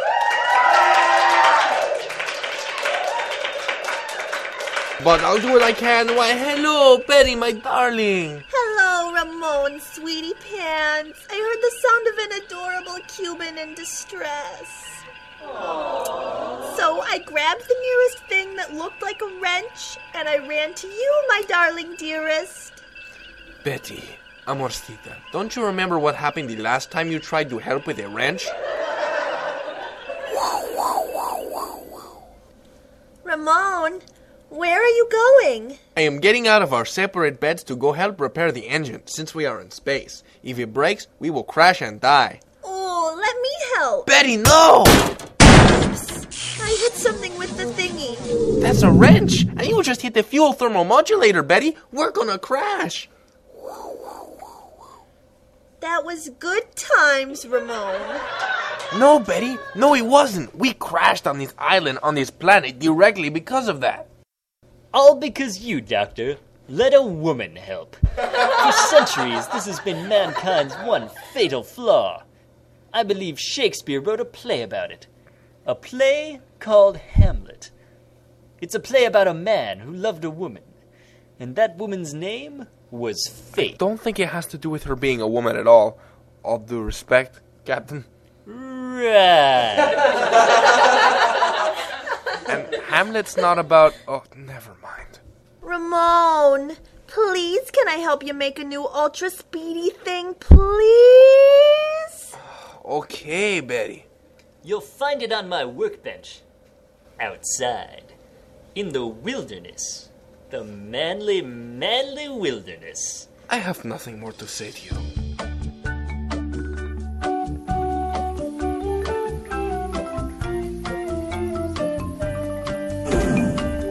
Ah, there's the captain's workbench, and there's Ensign Lucas. Hello there, Ensign. Well, hello there, Doctor. Hello, Mrs. Fernandez. What are you doing there, Lucas? Ah, I'm investigating the fauna. The animals on this island are absolutely fascinating. Look, look, there's a lemur. Come here, little fella. Wait, let me scan it first with my vocoder. Your what? Uh, my bomb pilot? Oh, okay. I'm gonna feed it this banana.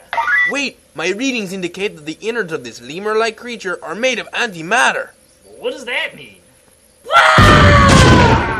Lucas, no! Antimatter and bananas are diametric opposites. Oh, God, Lucas.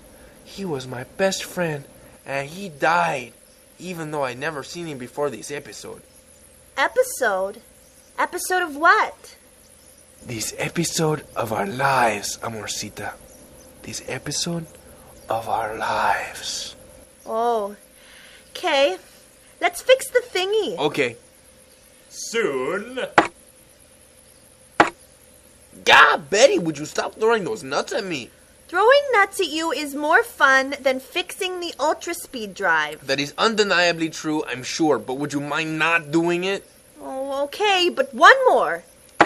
Oh, It broke open! Oh, it's all gooey. Gooey and blue. sticky, too. Bluey. Gluey. Ah, it's hardening really fast, all over the drive. Yeah, Ramon, and look! It's holding it together better than that painter's tape. You're right, Betty, and look! It conducts electricity! Oh, Betty, you're a genius! This drive may very well work. We may just get off this crazy island. I knew you could do it, Doctor. I knew you could fix the drive and get us off this crazy island. Actually, Captain Dirk, it was my beautiful wife, Betty, who figured it out. Your wife, eh? Right. Well, that's irrelevant, I suppose. How does it work? Well, see, we cracked open some of these nuts here, and the inside of them turned out to be a powerful Nuts! Great Gallagher, I'm allergic to nuts, you poltroon! That ultra deadly nut drive must be destroyed! What, Captain? No! You, you destroyed it. All our hard work. Also, Ensign Lucas died. Ah, such is life on a strange and mysterious planet. I'm sorry I had to destroy your creation, Doctor, but my life is simply too valuable. I could go inside and get your sewing kit. You could use your surgeon skills to put that drive together. I'm not sure that'll work.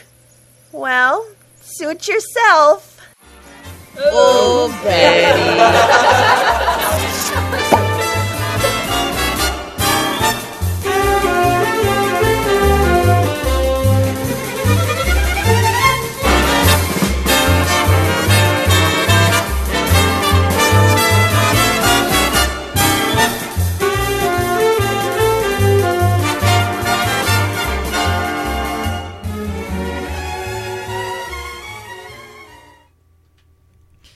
I adore that I show. would forgotten about the smooch noise at the end. Did you hear that? The- yeah, the, Isn't that great? Yeah. Ah, I missed that sketch. Memories.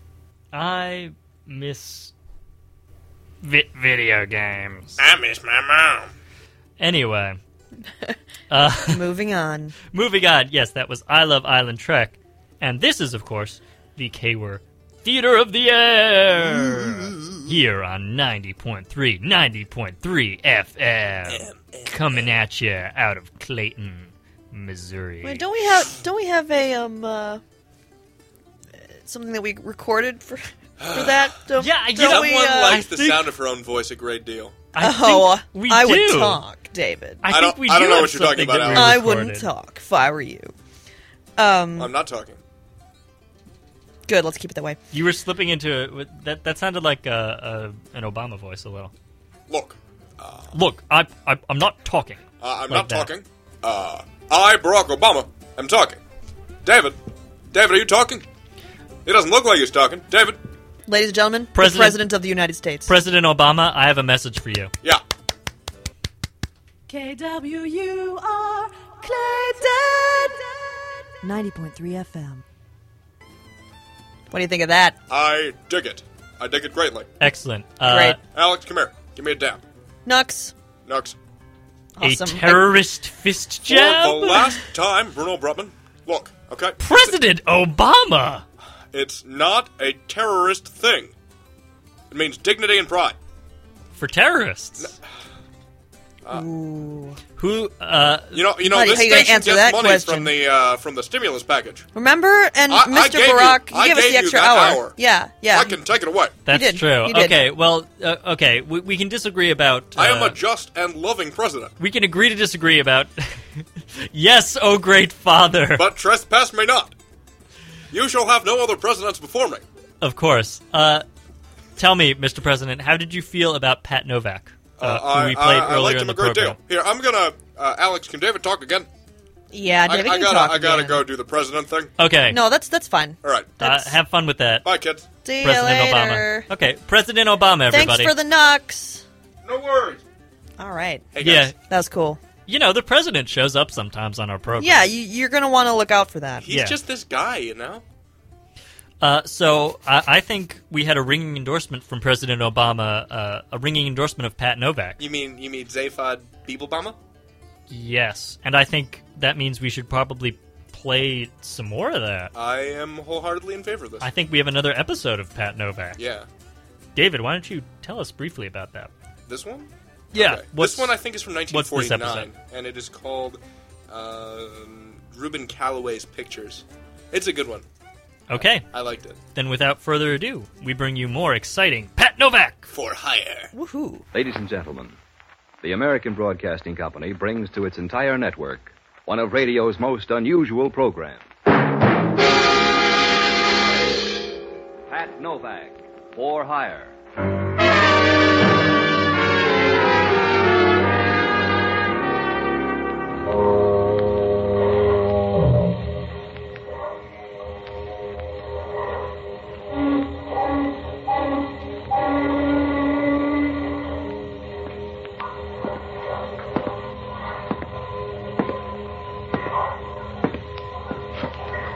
Sure.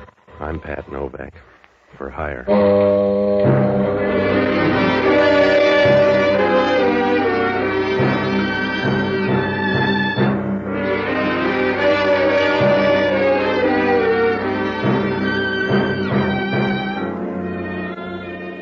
That's what the sign out in front of my office says. Pat Novak for hire. You don't get in the blue book that way, but you don't embarrass your friends either. Because down on the waterfront in San Francisco, they don't separate the good and the bad. They let 'em run together. And before long, you got a caste system. You're either alive or dead. If you're on top, you keep fading the crowd and trying for sevens until you lose the dice. It's about the only way to play it, unless you like worms. I rent boats and do anything else that'll put a fast handle on a buck, but it doesn't always work out because down here, all your luck is junior grade, and trouble is trumps. I found that out Tuesday night. Was the first time I ever saw Reuben Calloway, and the last time, too, if you like to keep a tidy record. It was about 7 o'clock, and I just started back across the bay from Sausalito. You could still see Mount Tamalpais squatting on the Marin shore, light brown near the top, but dark and black farther down, like a cupcake that's been in the oven a little too long. A low fog was beginning to squeeze in on the far side, so I kicked in the searchlight, and that's when I picked him up. He was struggling feebly with his face near the water, and he was almost bald, so that when the light hit him, he looked like a cantaloupe that somebody got tired of. I pulled alongside and started to haul him aboard. He brought most of the bay with him. Help me. Please help me. Yeah, well, wait till I get a hold of you, will you? Come on. There. Sit down. No, here. Lean against the gunnel. Uh, yeah. Yeah. Thanks. Is the water red or you been shot a little? Do you have to know everything? No, it's your load. Carry it, mister. Yeah. Move your feet. I gotta get us ashore. If you like it, go ahead. But don't hurry for me. Well, if you feel that way about it, pick another spot to die and go back in the bay where you'll have company. You've got to help me. I want you to get in touch with a girl named Alma Biggs. Yeah? You'll find her at the Empire Club out on Geary Street. My name's Reuben Calloway. Tell her about me. She'll pay you for it. What'd she do? Collect bodies? Just give her this key. It's for a locker down in the bus station. Now, look, Pop, you don't know me. Suppose I use the key. You can't spend it. You better take the money. All right. Just see Alma and tell her it didn't work out. It didn't work out for me at all. I guess that's right, huh? On the big things, you're 100%. I don't need a check. Oh, Here, sit up. I told you I don't want you dying in here. stop beefing, fella. You don't have all the bad luck.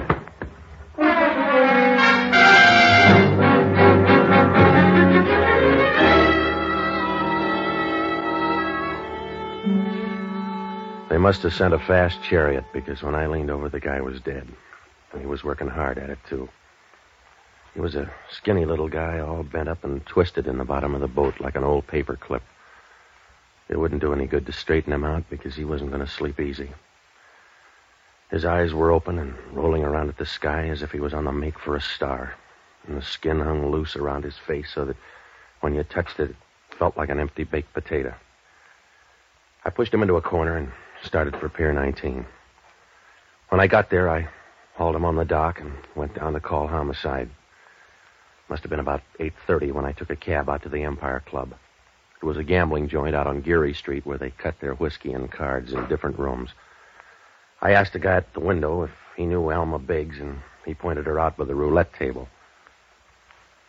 She was wearing a white satin evening gown, and as I walked up behind her, I noticed she moved in rhythm with the roulette wheel. It was interesting. If it'd been a merry-go-round, they'd have pinched her. I squeezed in next to her at the table, and I was thinking of trying it again when she started to talk. It's a tight fit. Are you sure you like it? I'm not going to stay long. That's what Rudolph Hess said. Make your bets, ladies and gentlemen. Gamblers, make your bets. Stake me, Alma. I can't afford you, darling. Well, go broke for Reuben Calloway then. Four on the red.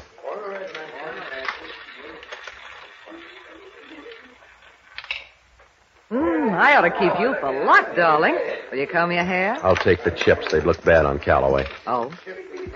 It's too crowded here. Let's find a closet. All right. Did he look pretty? For a fish, he was all right. How are you? Pat Novak. I picked him up in the bay. He said to look you up and tell you it didn't work out. Hmm. That would please Turk. Yeah? Who's Turk? The reason it didn't work out. Is that all, Mr. Novak? Except for a key. It fits a bus station locker here. You keep it, Mr. Novak. It won't buy anything. Now, look, sweetheart, I picked up your boy and dried him out, but that's all. We were small friends at best, so the services stopped. You can come to a slow stop for two hundred dollars. Just take the key and pick up what's in that locker. I'll get it from you later. Yeah? I'll meet you in an hour. Where's a good place? Your apartment? Well, it's a place. I'll find it in the book. I hope you don't mind. No, the thin walls will save me. What's in the locker? What would it prove? Proves you got a small mouth, Angel. Unless you're going to kiss it, don't worry. Nine thirty then. All right. I'll bring the two hundred with me. Don't worry about the dough. Oh. Because I scooped your chips off the table. See you later.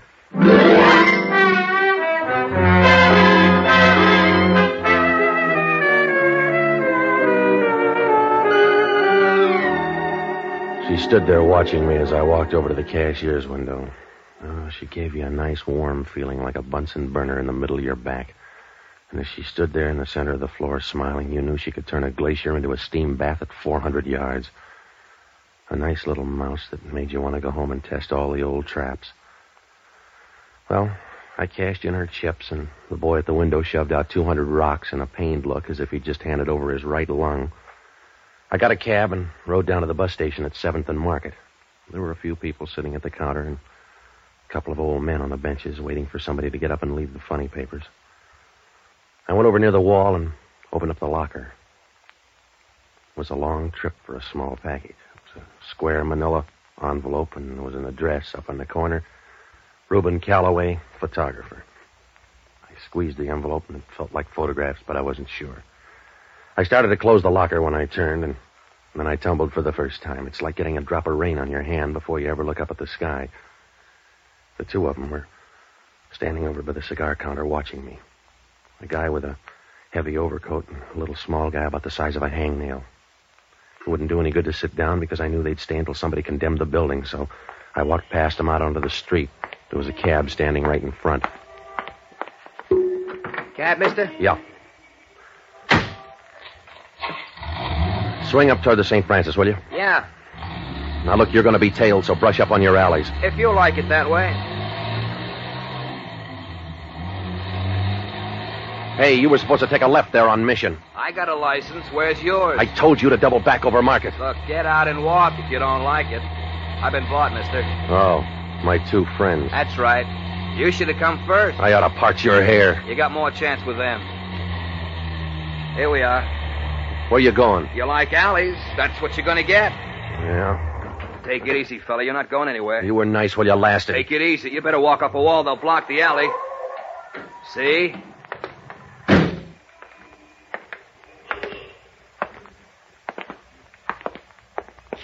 Crowded alley, huh? Yeah. Give me the envelope so we can all get out. Can Junior help you? Give me the envelope. There. Now let's see it. Yeah, it's still sealed. You all through? I don't know. I'll see. You like him, Joe? No. That's the way it is, mister. He don't like you.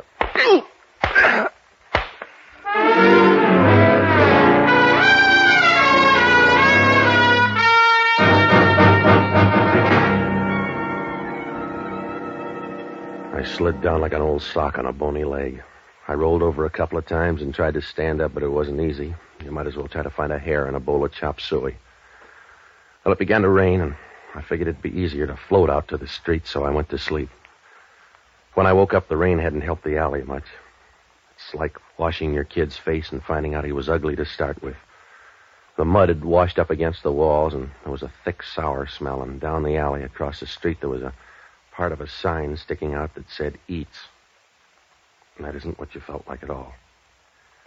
I started groping around to get up, and my hand hit the pictures. They were scattered all over like clothes in a boarding school. I picked them up and started for the street. On the way up in the cab, I got a chance to look at them, and they didn't make sense. There were six of them, and they were all just about the same a bunch of mob scenes of that fire over in Oakland. I didn't have time to figure it out because the cab pulled up in front of the St. Francis, and I went in to call Alma Biggs and tell her the party was off. Part of that alley must have come with me because when I walked into the lobby, the doorman looked at me as if I'd just blown up a nunnery. I tried the number once, but nobody answered. I decided to wait 20 minutes and call again. That was a mistake because I just got in the booth and started to dial when somebody started rapping on the door with a nickel. It was Hellman from Homicide. Hello, Novak. Come on out. You can't get a date in that suit. What do you want, Hellman? Come on out! Oh, you're a hard man to find. Well, you don't look in the right places. I'm a family man. Tell me about the dead guy. I don't know Hellman. He died in my boat. That's all I know. He didn't say anything? Just sentimental stuff. His name's Reuben Calloway. Somebody threw him in the bay without instructions. I don't know a thing about him except he takes pictures. Yeah? Oh, wipe off the drool. They're not your kind. Who are his friends? He's got new ones by now. I don't know, Hellman. How about that guy up in your couch? Huh? I just left your place. How about that guy on the couch? There's a gal up there, but that's all. Does she wear suspenders? Huh? Then take my word, it's a man. And you're going to tell me he's dead, Hellman. No, I'm not going to tell you he's dead, Novak. He may be a soft breather.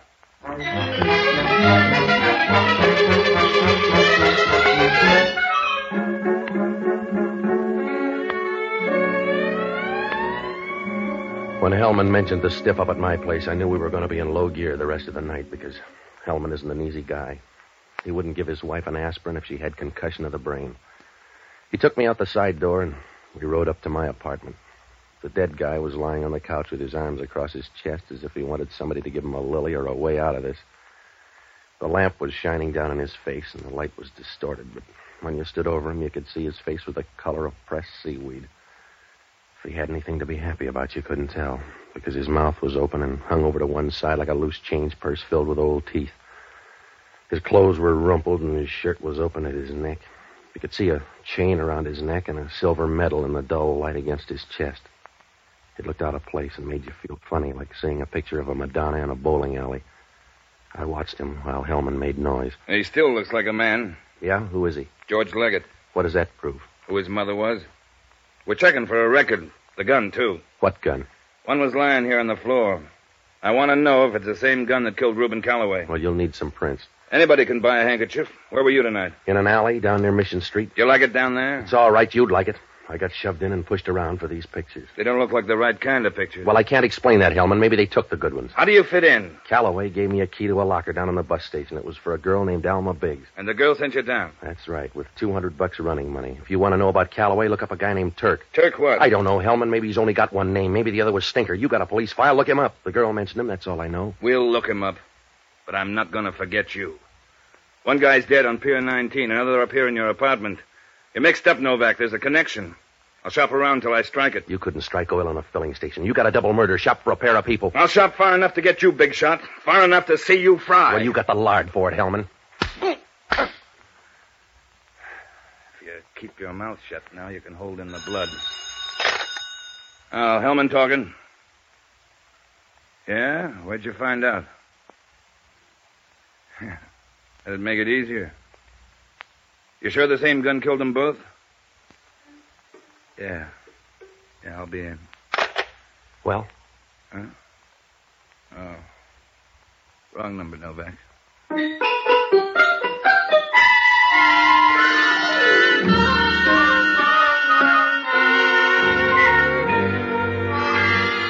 They didn't give Hellman a sense of humor. They gave him a loud laugh instead. When he walked out of my place, he was smiling like a funny man who's just exposed Santa Claus. I didn't feel very funny myself. I took another look at those pictures, and I was as mixed up as a guy with a Mexican divorce. They were just ordinary pictures of a fire in Oakland. What made 'em so important? I was sure that Gunsel had taken some pictures, but, well, were they any different than those? And why was Alma Biggs afraid to pick 'em up?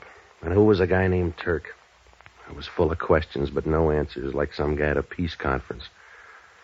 If I went over it any more, I'd be counting my toes, so I got out of there and looked up Jocko Madigan. Oh, he's a good guy, and he was a smart one, too, until he decided the only way you can get a good trade in on hard luck is with a bottle of whiskey.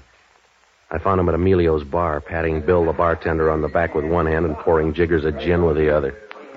At the tables down at Murray's, in the place where Louis dwells. Jocko. Ba, ba, ba. Gentlemen, songsters off on a spree, doom from here to eternity. Jocko, I want to talk to you. Patsy, I'm driving a Harvard man crazy. He's at the end of the bar. Stop drinking and listen to me. I've got to keep on drinking Patsy if I want to preserve any continuity in my life because I don't drink to forget, but rather to remember.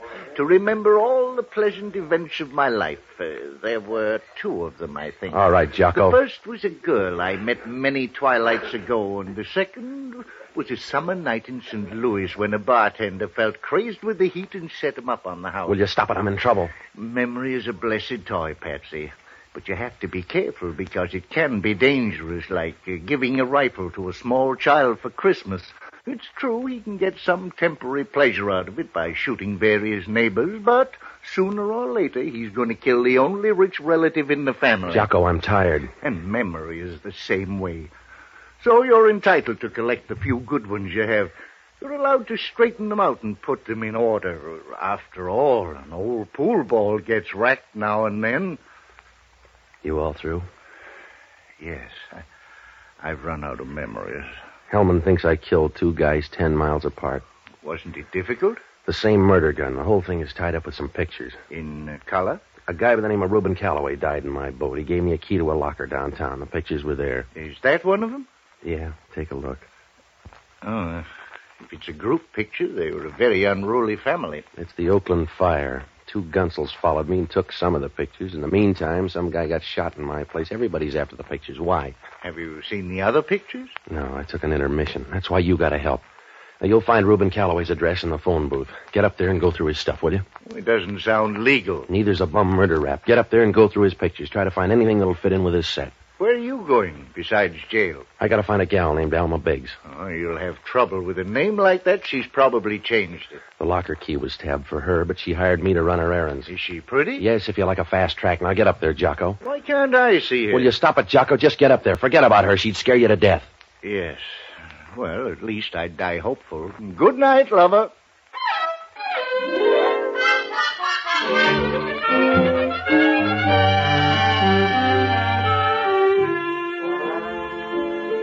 Well, finding Alma Biggs was quite a job. I knew she was around, but I couldn't get to her. It was like trying to get a peanut shell out of a back tooth. I called the Empire Club, but they didn't know anything about her. I went through all the phone books and the city directories, and I didn't get anything but a sore thumb. And I didn't do any better with the hotels. I sat in Lupo's and called them all one by one, and by one o'clock I knew more desk clerks than a vice squad cop, but no Alma Biggs. Finally, I went out to the Empire Club and started talking to the cabbies. About 15 minutes later, one pulled up and remembered taking a girl in a satin evening gown up to an apartment on the hill. I called Hellman and rode up there to check the names. Alma Biggs had an apartment on the second floor. I knocked on the door and she didn't answer, so I tried it. The lights were out, so I closed the door and groped over to the desk. I should have noticed the draperies as I passed because they were full of people. Mm, Wait a minute. All right, now. Wait a minute, Mr. Nilvac. Stop breaking things. Someday you may want to mend me. Do you always sleep in the curtains? Do you always talk this long in the dark? Turn on the light. Yeah. I wanted to see who you were. George Leggett, maybe. Oh, do you know him? We're roommates. He died on my couch tonight. Anything serious or just humdrum death? He's satisfied. What do you know about him? Well, I never heard anybody say a bad thing about him. Of course, I never heard anybody mention him. Now, look, Angel, it's late. Who's George Leggett? Why do you care? Because homicide cares. They got Calloway and Leggett back to back, and they want my skin. Mm, it's a nice skin, darling. Where are the pictures? Unless you're a social worker, you're not going to like him here. Let me see. They're not all here. Yeah, I figured that. Where are the other pictures, Patsy? In some Gonoff's album, two of them jumped me down near Mission Street. Who are they? We never got that friendly. Well, there couldn't have been two of them. Well, maybe the little guy was just window dressing, but he gave the right answers. Patsy, I think you're a liar. You're nicer than homicide. I want those pictures, You do. and I'm going to take them away from you. And if I had him, that's a big enough gun to do it. Get the pictures, Patsy.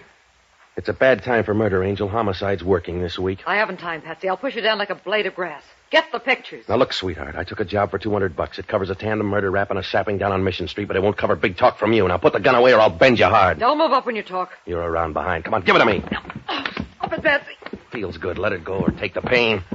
Drop it. You don't have to hang on. I'm not a barbell. You're handy now. Who's Turk? Stop it. You're hurting my arm. There's a guy named Turk. I want to know who he is. You're late for that. Who is he? Go ahead, tear it off, and you'll die ignorant. Yeah. You sound blue, Novak. Oh, what do you want, Hellman? I want to give you a reason. We got the coroner's report on George Leggett. Yeah? He died in your apartment. The blood off your carpet looks good on these slides. All right, so the murderer sold me the rug. So what, Hellman? So we ran down George Leggett's record. A Detroit gunman who got out here six weeks ago. Yeah? He traveled for years with a guy named Turk Spaniel. Now that's your boy. You better find him. We already have. Don't tell me he's up on the couch. He was born too soon for you. We checked with the Detroit police. What'd they say? They know all about Turk Spaniel. He was killed nine years ago in West Detroit. But they found the guy that did it and sent him up to Lansing for life. Yeah? Yeah. He was a guy named Joe Biggs. Say hello to your girlfriend.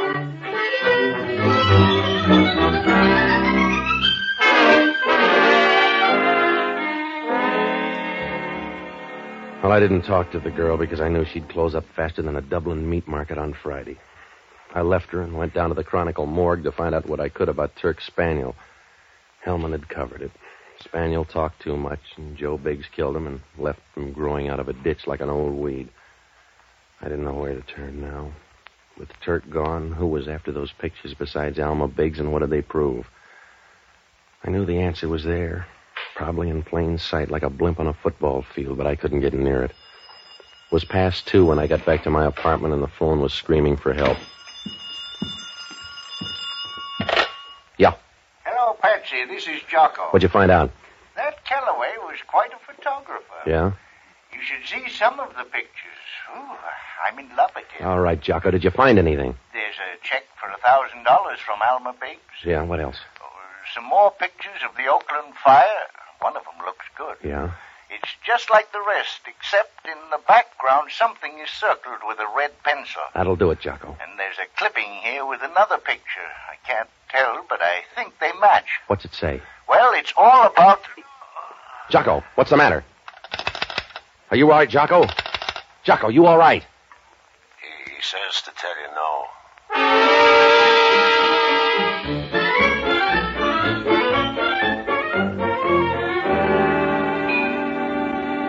After Jocko's call, I grabbed a cab and rode up to Calloway's apartment. When I got there, Jocko was sitting in the middle of the floor as sad as a steer on a sheep ranch. He hadn't seen who hit him, and the picture was gone, so was the clipping. I asked him if there were any negatives around. He said no. That meant that somebody was still on the prowl for those negatives. So I called Hellman and briefed him. He said he'd meet us at Reuben Calloway's studio in ten minutes.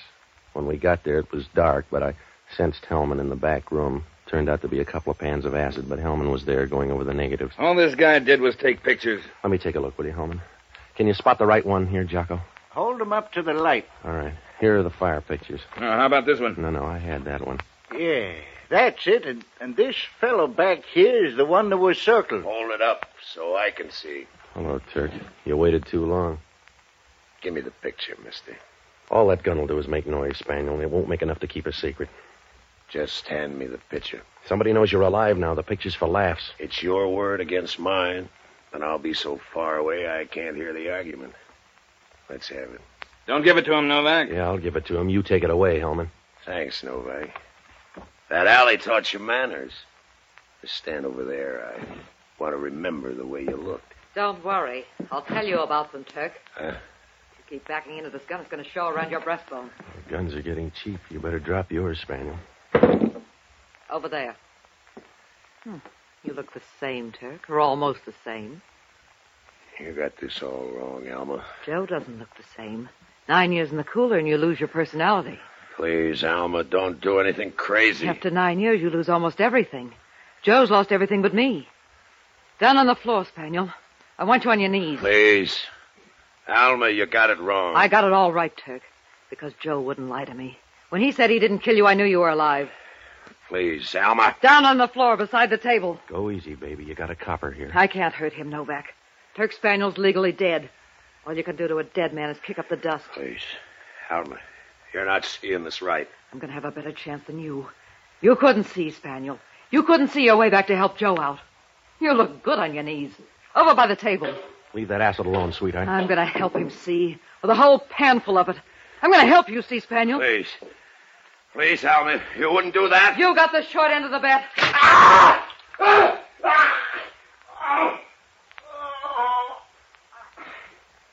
You better look at him, Jocko. Don't bother, unless you're a baby doctor. We may need you, lady. Not for this copper. Remember, Turk Spaniel's dead. Detroit says so. He looks live now. He can't be dead there and live here. I like your climate, but it's not that good. You can't see me, Turk. But I'll bet you can hear me walk out of here.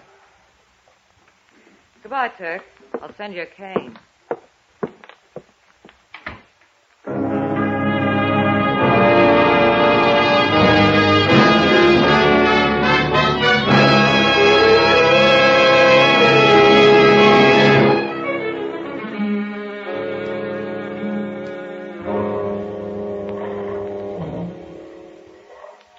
Well, Hellman managed to get most of the story out of Turk Spaniel. Reuben Calloway stumbled into the whole thing, and he didn't know what hit him. He went over to Oakland to take some pictures of the fire, and he got a picture of Spaniel in the crowd. Spaniel saw him and trailed him over to this side. He had to get the pictures because back in Detroit, he'd framed Joe Biggs with a riddled up body and skipped out of the country. He'd been away until a few weeks ago, and now he was waiting for a boat out of San Francisco, so he had to stay dead. He sent George Leggett after the pictures, but Leggett figured it was a good way to double cross him and stay in the clear, so he tipped off Alma Biggs, who'd come out here on a lead a few weeks before. Turk finally tumbled. With a local gunsel, he killed Calloway and left Leggett in my apartment where he trailed him. It almost worked out, but he didn't get to that shop in time. Well, Hellman asked only one question. When I first met her, did I know that Alma Biggs was that hard? No. In that satin evening gown, I didn't think so.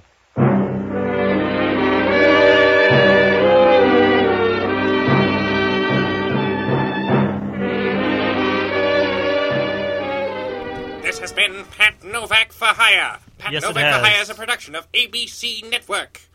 And this has been. Oh.